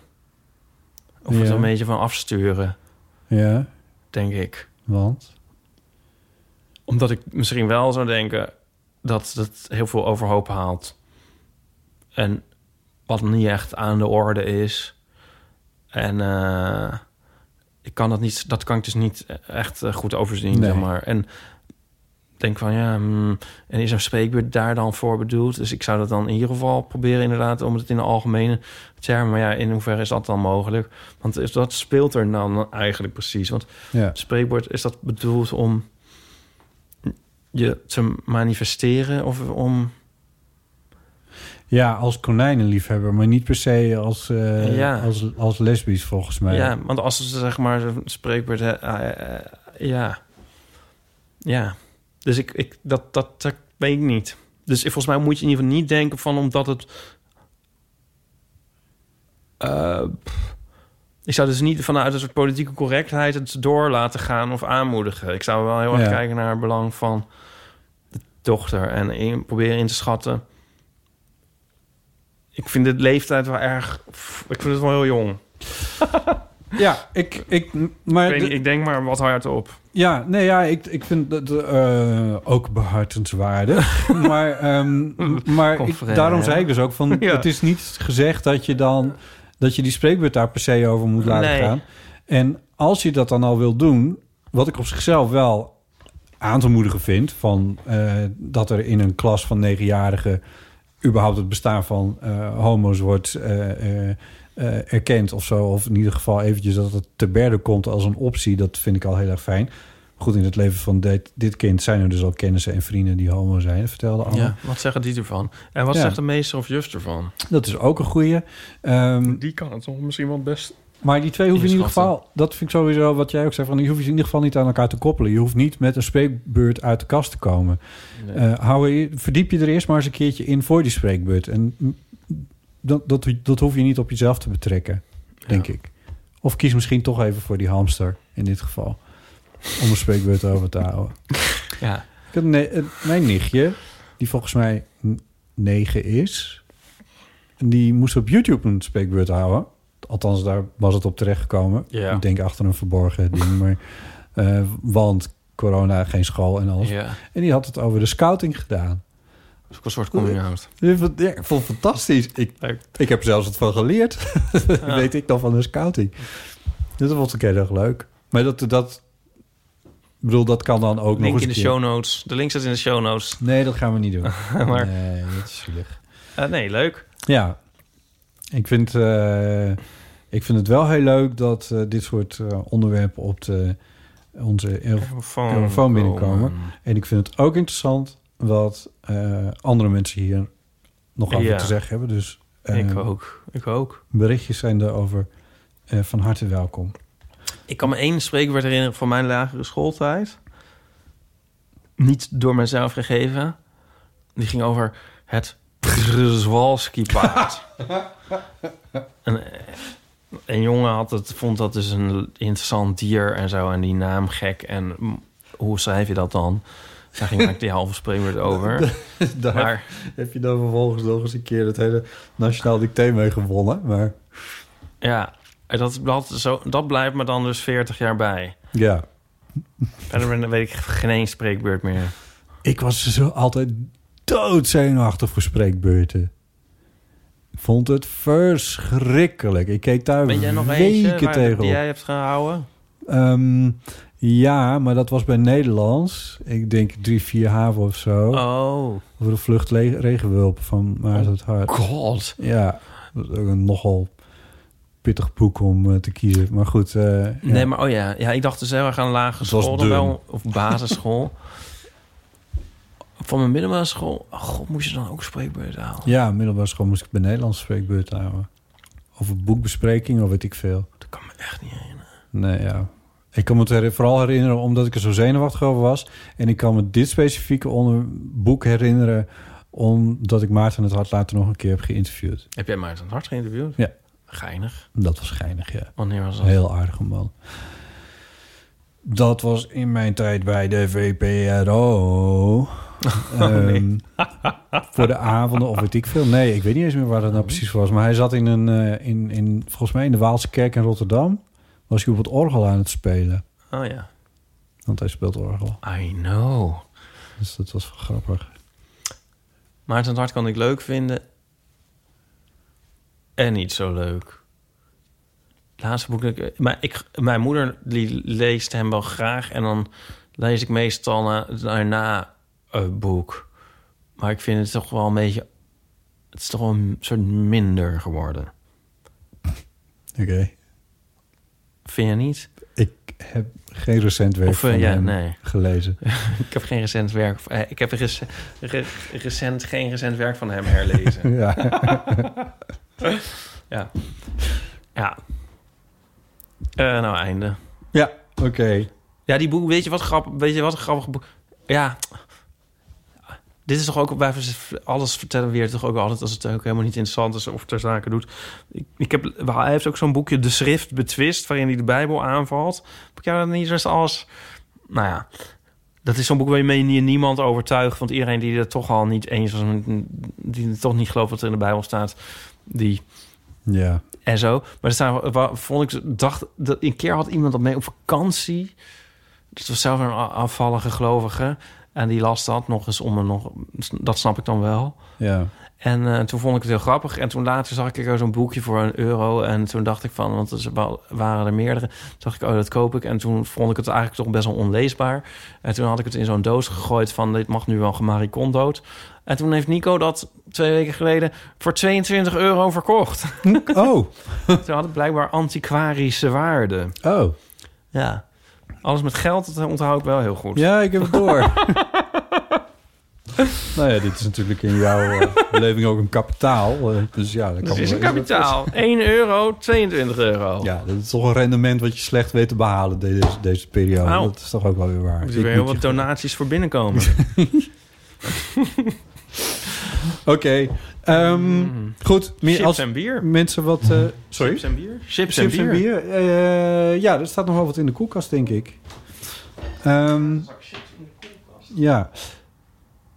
Als mensen nog... eh, ja, volgens mij daar helemaal achter in het hoekje. Achter die vreselijke... Daar staat, ja, of achter, maar in ieder geval.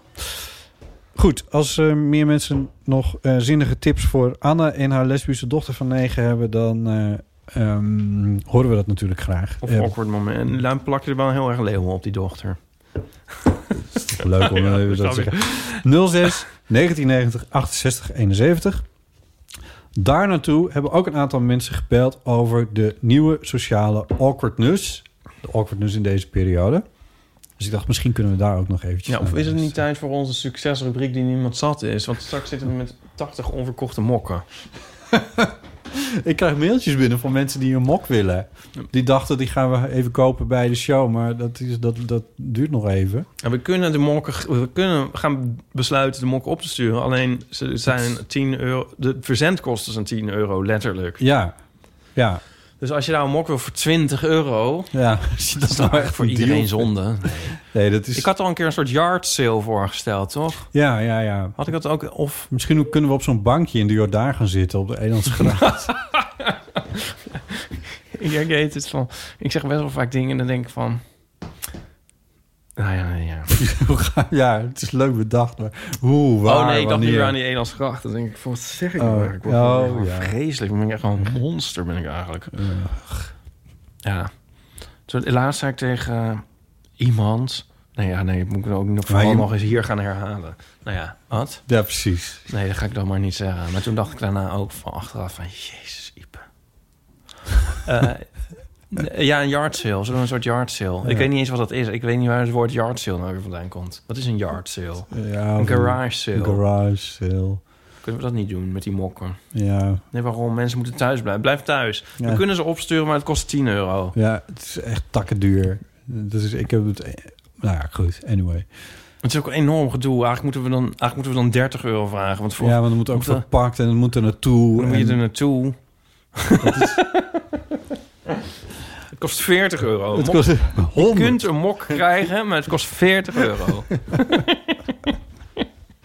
En we gaan hier misschien een keer iets op bedenken, maar die shows Je gaan we het is, spelen. het is hand- je kan gewoon eh, eh, jezelf aanleren lucide te dromen. Ja, En dan kun je dromen dat je zo'n dat- mok dat je hebt. zo'n mok hebt. En dat er dan thee in zit. Ehm, eh, Proeven. die- Proeven mensen dan ook in dromen bijvoorbeeld? Daar hoor je nooit iemand over. ja, nou?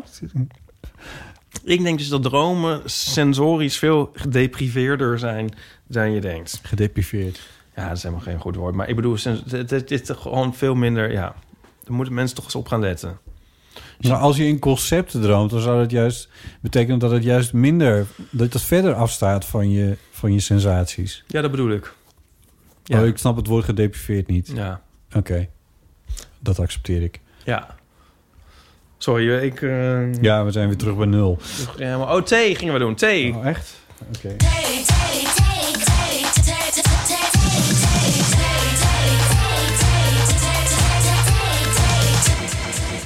Is het even sociaal gedistant? eh zal ik die theezak... Oh, het is nu al een puinhoop. Nou ja, laat maar. Oké, ja.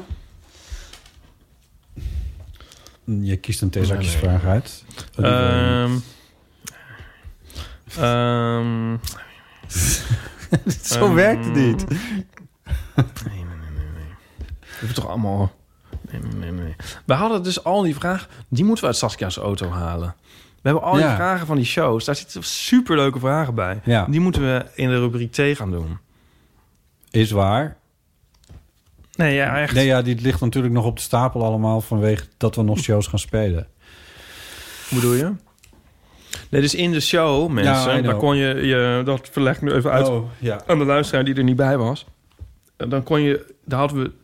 Dan kon je je vraag... Je thee-zakjesvraag inleveren. Op flyers die voor nu even voor heel veel geld op eBay staan. En... ehm, oh nee, die hebben wij eerst allemaal. We hebben er dan zeg maar per avond een stuk of drie Je behandeld. ook, je maar we hadden... kopen bij Nico voor 22 euro. Ja, maar we hadden, we hadden dan, zeg maar, weet ik veel... Nou ja, tientallen vragen... die we dus niet allemaal behandeld hebben. Maar er zaten dus heel leuke vragen bij. En die hebben we wel bewaard. Alleen we hebben het hele decor, het enorme decor... Ja, de dat- hele dat productie... Dat staat in opslag bij staat in opslag. en ehm, die zit in de auto van de Technica, Ja, Saskia. ja. En de bedoeling was een aantal dagen... maar dat worden nu een aantal maanden of jaren of eonen... Ehm, dus daar moeten we nog iets op verzinnen. Maar daar, zitten dus ook die briefjes in. Ja. Maar daar zitten heel erg leuke vragen in. Wel wat leukere vragen dan deze allemaal. Ehm, dus ja, die moeten we eruit halen. ja. Zullen we de, de succesrubriek dan maar even opschorten... tot we die weer terug hebben gevonden? We hebben deze vraag letterlijk allemaal al gehad. Welk, Dat geloof ik meteen. welke ja, film je meer? Dit hebben we allemaal al gehad. Ja, de laatste. ik- Waar voel jij je thuis? Oké. Ah, Die hadden we volgens mij ook. Waar dan? Maar ja... Waar ik me thuis voel? Ja. Nou, ja, thuis. Ja, weet ik veel. In de Jordaan. In de, Jord- in de Jordaan. In de Jordaan. Ik eh, moest... eh, ik was gisteren heb ik een heel stuk gelopen door de stad. Onder andere door jouw buurtje. Namelijk een deel van jouw buurtje waar ik eigenlijk nog nooit was geweest. Namelijk de... eh, is dat... Wat, hoe heet die kade daarachter? Transvaalkade. Het was Vaalkade. Het was Vaalkade. Wat een mooie huisjes staan daar. Dat is echt heel dorps. Geinige pandjes. Geinige pandjes. Dat zal ook wel een lieve daad kosten. Ja. En toen dacht ik, oh, maar dat... dat, ja, het is natuurlijk niet bet- alle mooie plekjes in Amsterdam zijn gewoon echt takken duur. Dus het zal echt niet te betalen zijn om daar een huis te kopen. Maar ehm, eh, toen dacht ik, oh, dat, dit, dat, dat zijn mooie thuisjes. Zo, dat heb ik letterlijk gedacht gisteren, Nou ja. toen ik daar liep. Je weet, je weet welke huisjes ik bedoel, denk ik. Aan- Ja. aan- aan- langs het water, Ja. zo uitkijkend over de watergraafmeer, zo ongeveer. Ja. Ja, daar lopen we nu de hele tijd. Of Ja. ik of wij. Ja, Dus eh stalkers opgelet. Ja. ja. En eh, dat is heel mooi. Ja, dat is zeker, eh, dat is leuk. Of ja, heel mooi. Het is ook wel een beetje bij gebrek aan beter natuurlijk. Nou ja, Nee, het is wel mooi, maar het is ook weer niet zo mooi. Ik bedoel, Vind je? in een, op een mooie plek zou je er niet naar op of om kijken. Nou, weet ik niet. Het kwam bij mij wel een beetje een soort van Zaans over ook of zo. Ja. Nee, het is mooi, maar het is niet eigenlijk. Het is ook niet het derde wereldwonder. Achtste. Nee, nee, maar wel... ja, ik weet het niet. Het is wat. Het is zo'n het is zo'n straatje zoals je die in Snake ook hebt. Weet je wel, op, op die manier misschien dat dat mijn associatie ook was. Dat ik dacht van, nou ja, dit, dit, dit voelt wel heel bekend of zo. Ja. Het is een beetje dorpser daar dan, dan, dan het hier bijvoorbeeld is. Ik vind het hier wel vrij grootstedelijk. Nou ja, bedoel... Ja, nee, het is dorp. Het is een beetje wees, weespie. ja, ja, dat. Berkel. Mm, nou, oh, oh god. Ja. Ja. Ja. Dus daar voel ik me thuis, denk ik dan. Op de Transvaalkade. Vond ik leuk. Ja. Ja. En jij? Eh, eh, ja, thuis. Thuis. Oh ja, thuis. thuis, thuis. Ik zit te denken van, behalve thuis waar je thuis voelt, zo van, eh, ja. Ik voel me hier ook wel redelijk thuis. Dat ik hier zo mijn jas op de bank pleur en eh, gewoon de ijskast openmaak, ongevraagd en zo. Ja, Dat, ik heb er eh, wel eens over nagedacht. ik heb er al eens, ik weet niet of ik dat ook verteld heb in de show, maar eh, nu ben ik natuurlijk hier voor de tweede keer sinds de isolatie, maar ik ben hier nu wat minder vaak. Maar op een gegeven moment was ik hier dus zo vaak, toen stond ik hier voor de deur naar mijn sleutels te zoeken. Echt waar? Ja. Dat dacht ik, oh nee, ik moet aanbellen. Misschien krijg ik nog wel eens een centje. Ja. dat vind ik wel heel grappig. Ja, nou wat goed. een soort opsteken voor mijn huis op een of andere manier. Ja, Ja, toen verteld volgens mij. nee, eh, Ja. of ik heb het niet geregistreerd. Ja, ik weet het niet. Ja, je is echt heel stom. Ja, toen was ik hier de hele tijd. Ja, in die voorbereidingen naar de show. Ja, ja, ja toen, toen waren we het. Ja, precies, ja. ja.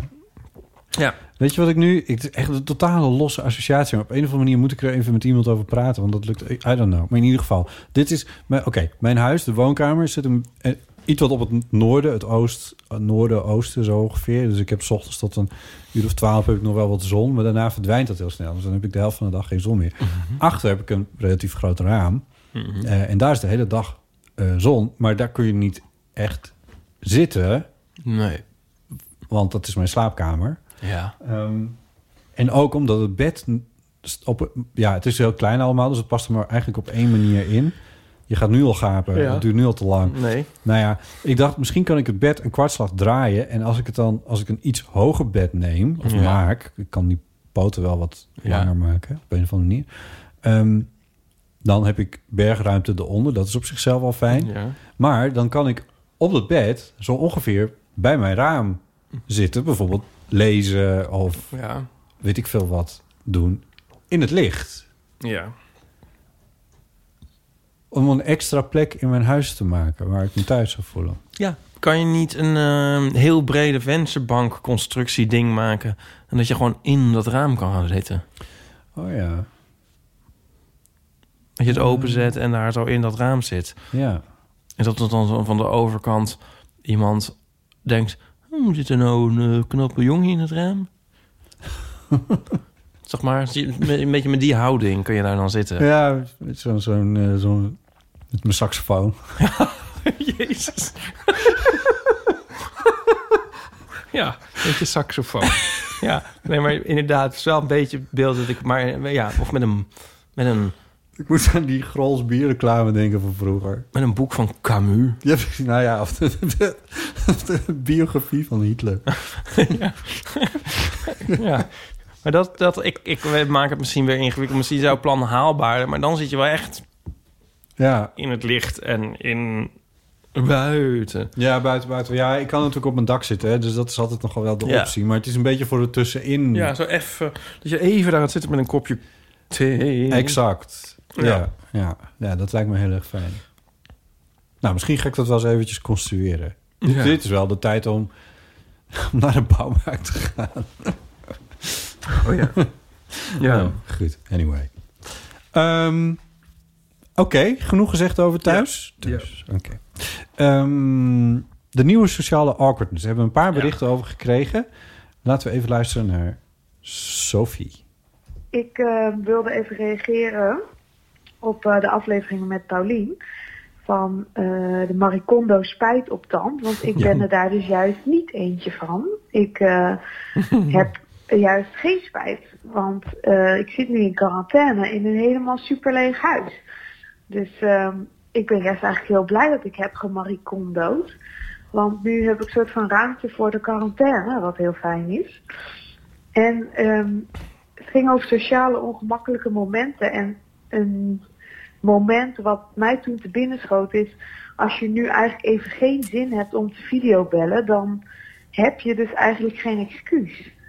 Want in mijn geval, ik zit thuis en eh, ik ben met vervroegd zwangerschapsverlof gestuurd... en ik werk dus ook niet meer. Dus als iemand dan zegt, wil je even videobellen... dan denk ik, ja, eigenlijk heel even nu niet... Maar ja, dan kan ik gewoon niks verzinnen waarom dan niet. Want ja, je kan gewoon zeggen, ik heb geen zin. Maar ja, dat klinkt dan ook weer zo onaardig. En ehm, ik vind bijvoorbeeld een loopneus nu ook een awkward moment. Want toen ik nog wel werkte, fietste ik dan naar het station. En eh daar kreeg ik dan een beetje een loopneus van. Maar dan durfde ik eigenlijk als ik op het station aankwam niet mijn neus te snuiten. Want dan dachten mensen misschien, oh die heeft iets. Dus dan moest ik als een soort, alsof ik heroïne stond te spuiten in een hoekje van de fietsenstalling heel stiekem even mijn neus snuiten. En wat ik ook een sociaal onhandig moment vind nu, is dat eh, ja, ik ben zwanger, dus mijn man die doet de boodschappen. Voor de zekerheid maar. En vroeger dan kocht ik natuurlijk, of natuurlijk, maar dan kocht ik stiekem wel gewoon zelf nog even dingen van bijvoorbeeld naturel ribbelchips. Die ik dan even kon opeten voordat hij dan terugkwam van zijn werk. Maar nu moet ik dus alles wat ik wil eten aan hem doorgeven. Dus dan wordt alles wat ik eet eigenlijk een beetje gecontroleerd door iemand anders. Een ander sociaal awkwardness moment is wanneer hang je dan op bij zo'n videocall?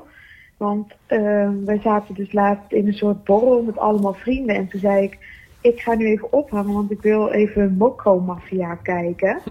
en ehm, dat werd toen niet echt gewaardeerd. Toen werd ik uitgelachen. Dus dat vind ik ook een sociaal onhandig moment. Want ja, je- soms, hoe begint zo'n telefoontje, maar hoe eindigt die Ja. ook weer? En hoe Nou, eindig je zo'n voicemail? Kortom, in deze corona-uitdagingen, eh, ja, kom er een hoop tegen, laat ik zo zeggen. Doei! Zij torst wel het, het, het leed van de wereld op haar schouders. Ja, dat is wel een beetje waar, ja. Over eh, dat die zak chips. Ja. Da- Daar had een man met de microfoon aan. Had Oh. een man met de microfoon deze week een, eh, een, eh, een sketch over. Eh, Ja. eh, Chris zit natuurlijk volop in zijn lockdown-serie.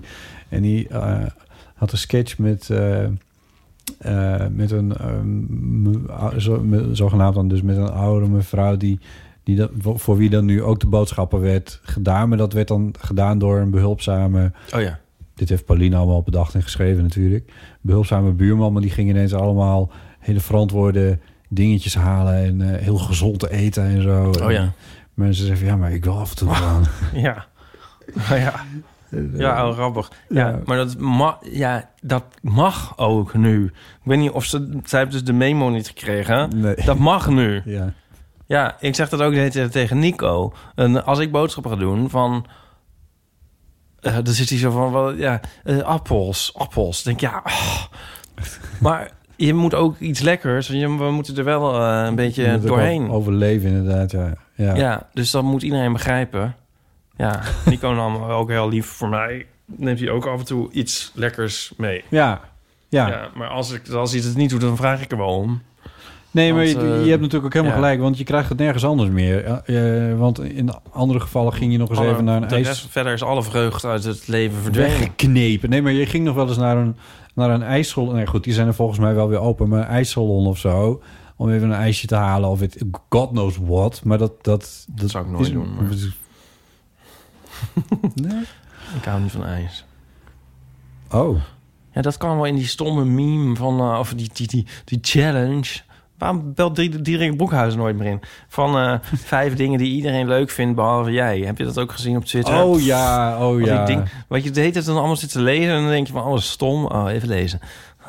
Ja. ja, dat heb ik met ijs. Als ik nooit meer eh, één hap ijs zou krijgen in mijn leven... dan zou ik... Fijn. Prima. Zal, zal ik proberen om voor jou in te vullen? Dus ijs, ja, oh ja. ananas. Ja, oh ja, gadver, maar dat vindt toch iedereen vies? Ananas vind je stom, dat vindt iedereen lekker. Even kijken. Ehm ehm, oh, het wordt nu al ingewikkeld. Ik vind eigenlijk alles leuk. Positief iemand. Ja, je bent heel, leuk optimistisch mens inderdaad. Ik probeer even dingen te denken. Eh, fietsen. Fietsen, nou, dat vindt ook niemand leuk. Eh, ja. Eh, nou, drie. Vind ik alles wat. iemand, moet er ook iemand in, vind ik. Oh ja. Zo Iemand die iedereen leuk vindt, maar ik dan niet. Mm. Hm, Nee, dat weet ik zo nog niet. ik ook niet. Nee. En jij dan? Ik vind het een stomme, een stomme Jij, het leven. De wereld. de kosmos. Nee, nee, nee, nee. Heb je gezien wie er nou ook vegetariër is geworden? Nee. Henk Ja. Krol. Ja, jij retweette dat. Oh, toen dacht ik, ja, ik zit dus iets meer... Ja, ja volgen mensen me wel op Twitter? Ik volg jou op fotostrips Twitter. op Twitter. Ik volg jou op Twitter. Ehm, we hebben geen eeuw van amateur Twitter, gelukkig. Maar ehm, ja, ik, moest, ik, ik, ik las een bericht. Henk Krol, die is dus nu vegetariër vanwege de coronacrisis. Eh, maar niet zeg maar voor uitgezond is, maar echt dat hem de ogen geopend waren. En eh, ik bedoel, die man... oh, hè, don't get me started. Maar Ja, een hele partij dondert nu uit elkaar doordat hij die Geert Dalers binnen heeft gehaald. Maar goed, ja. En ehm, toen had ik een tweet ja, van iedereen die nu nog geen vegetariër is, is eerst van, vanaf nu minder woke. ja, ik moest daar heel hard om lachen. ja. Ehm, ja, daar moest ik zelf ook heel erg om lachen. Hoe kom ik hierop? Eh, mensen waar jij een hekel aan hebt misschien? Die iedereen leuk vindt, behalve, Behalve ik. jij? Ik echt Ja, Ik weet niet hoe ik erop kwam. Dat zal Ja. niet. Oké, sorry. Eh, dit was een, weer een complete non-sequitur. Weet je wie hier ook heeft Amateur. ingebeld? Nou, Bram de Wij. van de wijs. Hey, hallo met Bram. Ik klink een beetje snotterig, maar dat is eh, niet de corona, maar de hooikoorts. Het is wel corona. Eh, ik ben heel blij dat jullie zoveel extra afleveringen maken. Oh. Ik heb door de week niet ineens heel veel meer tijd, want ik werk gewoon thuis. Maar in het weekend ben ik bezig met mijn huis opruimen. En dan is het echt heel erg fijn om naar jullie te luisteren. En eh, in de laatste aflevering hoorde ik Ipe vertellen over zijn soort van therapie. Eh, en daarna alle verhalen van luisteraars die eh, ongemakkelijke videogesprekken hadden. Toen moest ik denken aan mijn eigen ongemakkelijke videogesprek van afgelopen week. Namelijk met mijn psycholoog. Ik heb in mijn vlog al best wel veel geovershared over dat ik graag een, wilde gaan praten met de psycholoog. Dus ik kan nu nog wel meer oversharen, dacht ik. Ehm, ik was bezig met een heel erg lang intakeproces. En eh, dat werd nu natuurlijk eh, onderbroken door corona. Eh, want dat ging even een paar keer niet door. Maar de laatste keer had ik het telefonisch. En dat was al best wel ongemakkelijk. Omdat de psycholoog dus thuis zat. En die zei de hele tijd... Sorry voor de vogels, sorry voor de vogels. Ik hoorde inderdaad vogels op de achtergrond. Ik dacht, hè, zit ze dan in een park of zo? Maar toen bleek uiteindelijk dat ze vogels als huisdieren had. Eh, en toen ik dat eenmaal wist, kon ik eigenlijk niet echt meer aan iets anders denken... dan dat zij vogels als huisdier had. Maar eh, deze week had ze uitgevogeld hoe ze kon videobellen. En dat ging eigenlijk technisch best wel goed. Maar het was wel raar. Eh, het was telefoni- telefonisch ook al best raar om zo allemaal intieme dingen te vertellen. Maar met beeld erbij Gaat je best via je computer. Ja, gek. En, en eh, ik zat dan op mijn slaapkamer allemaal, allemaal verhalen te vertellen. Terwijl ik wist dat mijn vriend in de huiskamer zat. En de buren misschien door de muren wel dingen kon horen. Ja, ik vond het niet heel fijn. Maar wat eigenlijk het, het ergste was... eh, het, het gesprek begon natuurlijk met dat zij aan me vroeg... hoe gaat het met je? Eh, en ik was heel even vergeten door de ongemakkelijke setting... dat zij dat natuurlijk niet vraagt uit soort beleefdheid van even lekker kletsen... maar dat het gewoon een professionele eerste vraag was van het gesprek. Eh, dus nadat ik daar antwoord op had gegeven... ging ik dus ook uit beleefdheid aan haar vragen hoe het met haar ging. Eh, en daar, ja, daar, daar gaf ze ook heel professioneel antwoord op hoor. Maar eh, terwijl ik het vroeg, dacht ik al: oh, kut, dat is helemaal niet de bedoeling van dit gesprek. Maar door die hele rare setting we- kwam het er toch uit. Nou, dat was mijn ongemakkelijk verhaal. Doei! Dankjewel, Bram. Dankjewel. Volgens mij is het gewoon... Fijn om Bram te horen. Ja, fijn om Bram te horen. hem natuurlijk altijd in zijn vlogs. Precies. Eh, maar volgens mij is het, is het prima om aan je therapeut te vragen hoe het met hem of haar gaat. Het gaat wel van je tijd af. Ja, dat is natuurlijk wel... Nee. ja, dat is net als bij ons. Tijd is heel kostbaar. Ze zullen wel wat gewend zijn. Je kan het niet snel fout doen bij de therapeut. Nee, dat lijkt me eigenlijk ook niet. Nee, en eh, oversharen is caren. ik weet niet. Ja. Overshare is een leuk woord, ja. Het is een grappig... Wilt u nou een tegeltje van deze uitspraak? Het kan voor 40 euro. Nee, ja, overshare is een grappig woord, toch? Dat is een bijna inherent grappig woord. ja. Vind je niet? Oversharen is een woord, dat is al bijna een soort grap als woord. Zo van, dat is al een soort grappige situatie. Ja, maar het is ook een soort... Het is een, het is een soort... Het is zelfs met ironie dat je de... Je haalt ergens de angel uit, maar ondertussen zeg je het wel. I- ah. Ja, maar dat maakt het ook grappig of zo. Ja. Nou, dus dit is, nou, ja, weet ik veel. Ik vind het heel grappig woord. Ik moet nu Ja. ook denken aan een liedje van de Sparks. Dan zegt hij... eh, oh ja, Just Got Back From Heaven. Over iemand die altijd heel erg opschept. En, maar dan nou heeft hij een keer echt, echt eh, het meisje van zijn dromen ontmoet. Maar dan gelooft niemand het meer. Want omdat altijd zo opschept. Ja. Zegt hij van, I can, see their play, I can see their faces as I mention places. Places that I've over-described. But this time I swear it's the truth. I just got back from heaven. Vind ik grappig. Places that, I, that I've over-described. Overdescribed. Dat is toch Dat is een grappig? vorm van overshare eigenlijk. Ja, nou ja, dat is anders, maar het is ook Ja. grappig. Fijn dat we zo inhoudelijk ingaan op het verhaal. Ja, nee, het lijkt me ontzettend moeilijk om wat te doen, een therapie te doen via de Ja. Zoom. Lijkt mij complex. Zet je dan wel of niet je eh, eh, touch up my appearance aan? ja, ik had dus vandaag mijn ehm, eh, eerste professionele Zoom-gesprek met een Oh. nieuwe opdrachtgever. Mhm. Want de show must go on. Geld moet rollen. Ja. En ehm, ja, dat is toch ook moeilijk. Zit je zo, dus een zakelijk iets.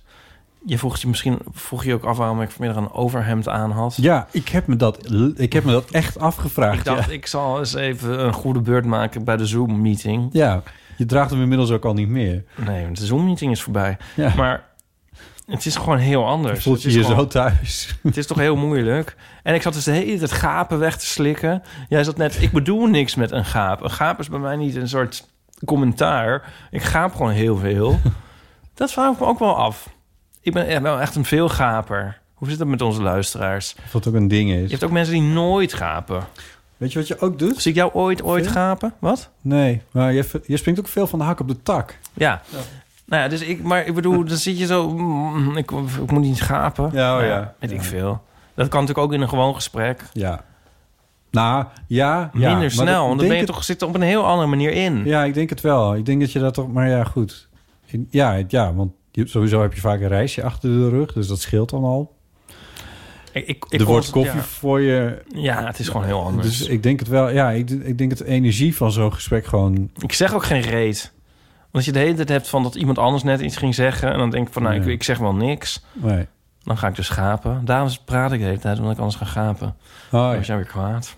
Ja, word ik weer kwaad. Ehm, ja. Ik, jij ik kan hier nooit. niet... Ik heb jou nog nooit zien gapen. Nee. ik ga wel. Echt? Maar ik heb nog... Ik heb Je alleen nooit nog zo maar- van... Jawel. Dat doe je ook nooit. Jawel doe Toch? Doe je dat wel eens? Ja. Waar ik bij ben? Maar niet in een opname. Oh. Nee. Ik wou over Zoom zeggen. Ik heb al- alleen nog maar toevallig dat dit spelletje ding wat wij, Ja. wat wij eh, eh, met een groepje deden via Zoom. Dat is de enige keer dat ik Zoom heb gebruikt. Ik heb echt verder geen enkel zakelijk videogesprek gehad. Nog. Ik kan me niet herinneren in ieder geval. Dus ik kan eigenlijk helemaal niet meepraten hierover. Nee.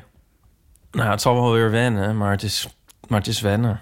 Maar met Ik therapie lijkt me dat nog veel moeilijker. Dat lijkt me Waarom moet het ook met video? Ik bedoel, ja, je kan toch gewoon bellen? Audio Oh, wordt zo het wel onderschat. fijn om te iemand...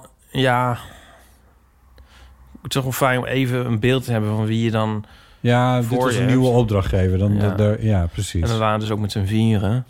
Ja, precies. Ja, dan je is het misschien nog- ook weer net even Ja. wat anders. Maar dit is- valt toch ook wel in de categorie van dingen die je straks niet meer anders wil. Je Ja? Nou ja, dus deels wel en deels niet. Nou ja, als, als- weet ik veel. Als dit nou in Rotterdam, als al die mensen, als die vier mensen of drie dan in Rotterdam zitten, dan kan ik me wel iets bij voorstellen. Maar als het nou allemaal zich hier in de buurt afspeelt, Utrecht en Rijswijk. We gaan niet naar Rijswijk. nou ja. We, we, hebben, we hebben niet de coronacrisis overleefd om dan naar Rijswijk te gaan. Oh, oh, dit worden nog zulke slechte grappen. Dus mensen die zich Survivor gaan noemen en dat soort dingen. Oh, dat wordt nog zo erg.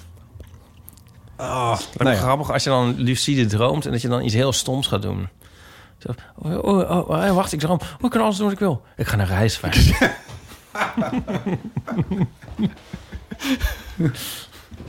Weet je waar ik vandaag ben geweest? je zal het niet geloven, maar ik droomde dus over. Ehm, zullen we nog één berichtje doen? ja. Eh, want er zijn nog veel meer. Oh god. Maar ehm, die... Stop met berichten inspreken. Nee.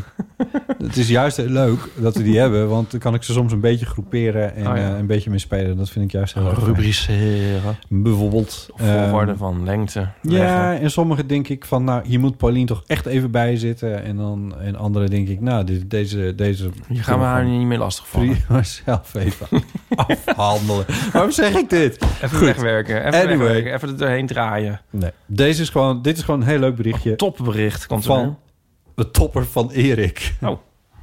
Hallo lieve eeuwers, dit is Erik. Ik wil graag inhaken op het berichtje van Thijs over dat hij vertelt dat hij heel zelfbewust is. Want ik herkende dat heel erg, ik ben dat namelijk ook altijd. Tot het verlammend aan toe ben ik soms kritisch op mezelf. En zelfs het bellen van de eeuwenfoon vind ik eigenlijk heel eng. Terwijl ik het bij andere mensen juist heel prettig vind als ze hun onzekerheden laten zien. Want dan weet ik ook van, oh dan hoeft het niet allemaal perfect te zijn. Ik bedoel, het is de knapste man die onzeker is over zijn uiterlijk, toch? En dat is misschien ook wel wat ik prettig vind aan de Eeuw van de Amateur als podcast. Eh Botte en Ipe, jullie laten ook je onzekerheden zien. Jullie, laten, jullie vertellen daar ook over, jullie relativeren dat. Eh, dat maakt jullie zo menselijk en relatable. En jullie verhalen daar herkenbaar. En daar ligt misschien ook wel, dacht ik, het antwoord op de vraag: waar gaat deze podcast over? Want eh, jullie zijn volgens mij de menselijkste podcast die ik ken. Ah, Nou, dat wou ik even met jullie delen. Jullie zijn fantastisch, doe zo verder. En ik hoor mezelf al dan niet terug. Yo. yo. Wat een lief bericht.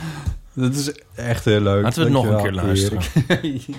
We luisteren het nog een keer. Zet het je, nog een keer Je aan. kan gewoon de podcast... Hey. Je kan straks de podcast nog een keer... Oh ja. Laten we het volgende keer nog een keer luisteren... waar Paulien bij is. Dan kan ze dat ook eens horen. Welkom bij de Eeuw van de Amateur, een wekelijkse podcast. De meest menselijke podcast. Nou, ik vind het helemaal niet slecht. Nee. Een menselijke podcast over onzekerheid. ik vond het echt... Denken we. Ede zonder scherts. Echt een super lief bericht. Ja, ja, ja, ik vind het heel leuk. En, eh, Ik ben dus... eh, ja. Nou ja, wat ik zei van dat hij het mooi vindt hoe andere mensen hun kwetsbaarheid tonen in, eh, in zo'n bericht, de berichtjes die ze naar ons sturen, dat vind ik nou juist een van de hele erg toffe dingen. En dat heeft hij zelf ook gedaan door toch een voicemail berichtje in te spreken. Ja. Ja. Keep Ik them vond het coming, leuk mensen. vanwege alle complimenten aan ons. Is natuurlijk ook heel leuk. Ja, daarom dacht je van laten we het nog een keer afspelen. Ik heb een berichtje met een egel. Ah, ja. Vind je dat leuk? Zeker. We moeten wel natuurlijk eventjes een tune doen. Egel. Egel. Laten we even luisteren naar eh Juna. Hallo Ipe en Botte en misschien Paulien. Ehm, ja, ik luisterde net jullie laatste aflevering en het ging over eh, de egel. En toen dacht ik, ik heb ook een leuke aanvulling over de egel. Ik weet niet of jullie het al kennen. Er is een Instagram-account en dat heet Barbara's Egels. En dat is echt heel gerustgevend, eh, eh, geruststellend om, ehm, om te kijken in deze tijden. Verder kijk ik nu veel taarten van Abel. Dat is ook een echte aanrader om gewoon lekker vrolijke dingen te kijken. En ehm, ik merk bij mezelf wel, ik heb mezelf in vrijwillige sociale isolatie gedaan. Ik videobel bel veel met vrienden. Ehm, en ik heb twee katten, dus dat is heel gezellig. Maar ik heb wel steeds meer behoefte aan een soort publiek. Dus eh, daarom bel ik nu ook voor het eerst. En heb ik vanochtend, toen ik in de zon eh, een boek zou gaan lezen en ontbijten, heb ik na vijf minuten maar even aangebeld bij mijn buurvrouw, omdat ik haar wilde laten zien hoe ik lekker in de zon zat. Dus ehm, zo gaat het hier in Wageningen met, eh, in deze crisistijd. Groetjes van Juna. Ja, dankjewel, eh Juna. Eh, dat zou ik zelf niet zo snel doen. Die kat heb ik niet meer opgezet. Ik zat ondertussen Ja, Barbara's dat- egels te volgen. Ja, Maar ja, altijd als je dan iets gaat volgen, dan moet je het eerst invoeren. En dan krijg je eerst een scherm met zeven knappe jongens. Of mannen. Heb jij dat niet? Ja. en een koe. Ik heb Ja. altijd zo dieren en apps eigenlijk. Daar komt het op neer. oh, een mooie een koe. en eh, Oh. iemand in een soort boksring. Oh, mijn, zus, mijn zus op de boerderij in Friesland, Ja. die heeft nu allemaal jonge lammetjes. Oké, nooit toch. Dat is ook zo zoet. Maar Barbara's Het is echt wel een hele knappe koe die jij daar Dat is hebt. een heel knappe cool. Uh, Barbara's Egels was ik... eh, dat, ha- die mm, ehm, kende ik nog niet. Dus dat ga ik dan nu volgen. Kun je het even cureren, eh, gewoon met de eerste oogopslag, de eerste drie foto's die erop staan? Nou, ik zie, kijk... eh, een soort, we zien een soort night vision cam Ja. van een e- egel in een... eh,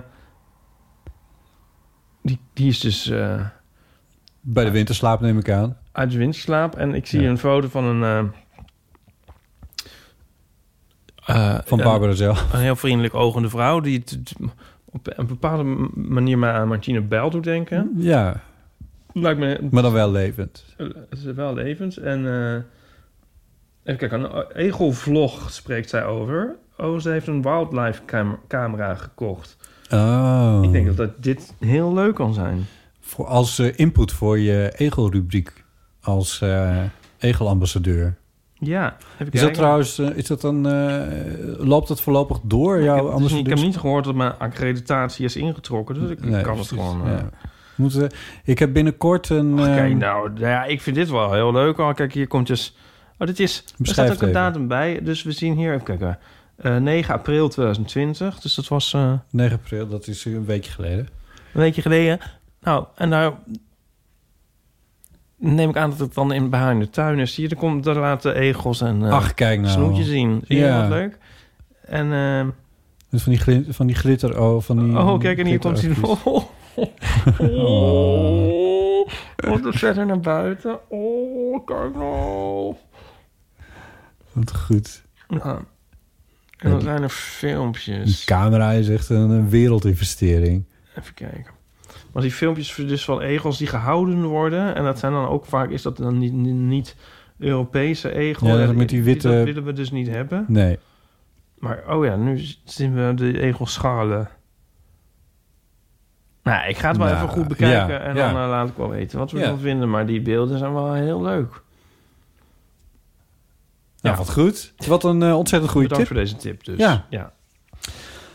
Alright. Ehm, wat zou ik nog net vertellen? Oh ja, ik zou zeggen dat ik binnenkort een eh, anderhalve meter reporter setje heb. Dat wil zeggen dat ik, eh, dat ik op afstand mensen kan interviewen. Met zo'n microfoonhengel, zal ik maar zeggen. Oh ja. Ehm, en ehm, misschien dat we op die manier... dan hoeven we niet te wachten tot september... om naar die eh, egelopvang te gaan. Misschien kunnen we Oh, dat dan zo. toch doen. Als, dat moet natuurlijk daar ook maar mogelijk zijn. Dat is nog weer het andere. Maar Ja. Nou, laten we dat vragen. we kunnen het proberen. Of september, zei je dat nou? nou ja, weet ik veel wanneer, wanneer we alles weer mogen doen. Ik bedoel, hè, dat, eh, hopelijk volgende week. Maar dat zal niet gebeuren. Maar ehm, als het toch op anderhalve meter moet... Het kan binnenkort. Mensen, u kunt mij inhuren als verslaggever. Ik kan anderhalve meter reportages maken. Ja. Goed, tot zover voor nu. iTunes recensies. Oh, daar heb ik al heel lang niet meer naar gekeken. Laten we even kijken. Ik heb dus een uur geslapen voor het eten, dus ik ben heel erg wakker. Ja. Maar ik moet even wel zeggen, ik ga niet meer, ik ga nog lang niet weg. Ja. Dus we kunnen net zo goed het ding laten lopen. Ik al bang voor. Sinds een jaartje luister ik Eeuw van Amateur. En het is absoluut mijn favoriet. Hm, komt me toch wel bekend voor. Ja. Oh, nee, niet. Nee, die niet. Favoriete podcast. Nu tijdens de sociale onthouding en de daarbij behorende dagelijkse eentonigheid ben ik gestart met alle oude afleveringen. Dank voor de gezelligheid tijdens deze eenzame dagen. Ach, Oh. wat zijn lievelings. Vijf sterren. Bedankt. Eh, voor tijdens het koken bijvoorbeeld. Eh, oh nee, dat is de naam. Marietje W. Oh, sorry, die andere was van Iris. Iris 81. Ehm, Nee, B1. Oh? Ja, je, de computer staat van enige afstand eh, van jou. Maar ik kan het wel zien. Ja, niets fijner dan alle verveling van me afkoken met de eeuw van de amateurs om het gezelschap te houden. Ja, heel goed. Fijn. Oh ja, en hier zeer welkom in deze bizarre tijd. Knettergek. Wat is dit nou een gedicht? Knettergek word ik soms in deze... Ik praat niet echt meer goed in de microfoon. In deze periode. Thuiswerken, kind helpt met huiswerk. Man lief werkt meer thuis. Biep dicht. Muziekles gestopt. Sportschool dicht, et cetera. Ruimte en rust heb ik veel meer nodig dan ik dacht. Dus zo blij met mijn koptelefoon en mijn podcastvrienden. Ik wil naar de biep. Ik wil gewoon lesgeven aan een klas vol studenten. Ik wil dat mijn kind gewoon naar school fietst. Ik wil mensen die ik lief vind en mis gewoon dichtbij hebben en vasthouden. Gelukkig zijn jullie er. Dankjewel. Anouk. Nou, Nou, jeetje. Wat zoet. Ja, Dat dat is leuk om te horen. Fijn, Ja. Anouk. Fijn dat jij er ook bent. Ja, zo is het. Ja. Nou, wat, eh, wat goed zeg. Ja, er zijn nog een aantal. Ik zie het Heel niet- gezellig. Niet, niet goed Was bij. fijn dat jullie hier zijn. Juist nu. Ja, juist nu. We zijn Eh, allemaal corona. ah, ah, ik heb de podcast in de coronatijd ontdekt en ik vind het nu heerlijk om er naar te luisteren terwijl ik puzzel. Gewoon als je even wat anders aan je hoofd wilt. Aanrader. Schrijft Femke. Femke Saskia. Alsof je bij vrienden aanschuift aan de keukentafel. Vooral leuk met Aaf en of Pauline erbij. Ja, maar dat zijn maar vier sterren. Ja, dat is dus Dat is helemaal ruk. Nee, bedankt. Voor Nee. ons. Ik ben helemaal gekelderd. Dat is niet de bedoeling. Leuk, leuk. Bedankt. Niettemin bedankt. Dank daarvoor. Nieuwe recensies zijn altijd welkom. Eh, zeker in de iTunes Store kunnen we ze goed lezen. Eh, check eventjes hoe je dat moet doen. Maar als je naar de iTunes Store gaat en je zoekt op Elf van Amateur... dan kun je dat zeker vinden. Maar puzzelen is toch grappig, hè? Dat allemaal soort een ding. volwassen mannen aan het puzzelen zijn geslagen. En eh, afgelopen zondag zijn Joe en Jules een puzzel bij ons komen lenen. Ja. Nou, daar had je eens mee aan moeten komen eh, in de olden days. Ja, Ja, ja. ja. Ik vind het ook alweer lief. Ik vind het, het is heel lief natuurlijk. Ja. Ja. Ja. ja, maar ik bedoel, what's next? Straks komt er iemand een boek lenen. Ja, nou, moet niet gekker worden. Straks willen twee twinks een boek van Olle- met de Olleke Bollekes van Dr. Anne P. Mooi hoe je dit thuis bracht. nice. Oké, goed. Dilemma's, levenskwesties en verhalen zijn natuurlijk welkom op de. Eeuwfoon. Ja. Eh 06... 863. Oh nee. 06... 5372. 06 1990 68 71. Bot.eeuwvanamateur.nl kun je mailen. En je kan mailen naar... Jeroen at hotmail.com. Dat kan ook, maar dan komt het niet bij ons. En je kan ook mailen naar ipe.eeuwvanamateur.nl. We, hebben, we zitten ook op Instagram. Daar heten we Eeuw van Amateur. En dat is ook onze, de URL van onze website eeuwvanamateur.nl. Oh. Binnenkort natuurlijk ook als boek van Liedewij. Edelkoort. Goed. Ipe, dankjewel. Ja, graag gedaan. Eh, we gaan eruit met de presets. Tot volgende keer. We gaan eruit met de preset. We praten dit introotje nog helemaal vol. Het is 18 minuten over 10. En eh, het is tijd voor de presets met... Dank je. We moeten even nog doorpraten, want straks komt de beat erin. Oh ja, dat kan ook. Ja, Driessen, dankjewel voor de komst. En Graag nog, gedaan. nog heel even eh, over de, de presets. Nu komt hij, denk ik. Nou, ik denk dat hij nog heel even duurt. Ik denk dat hij nu komt. 25? Ja. 25?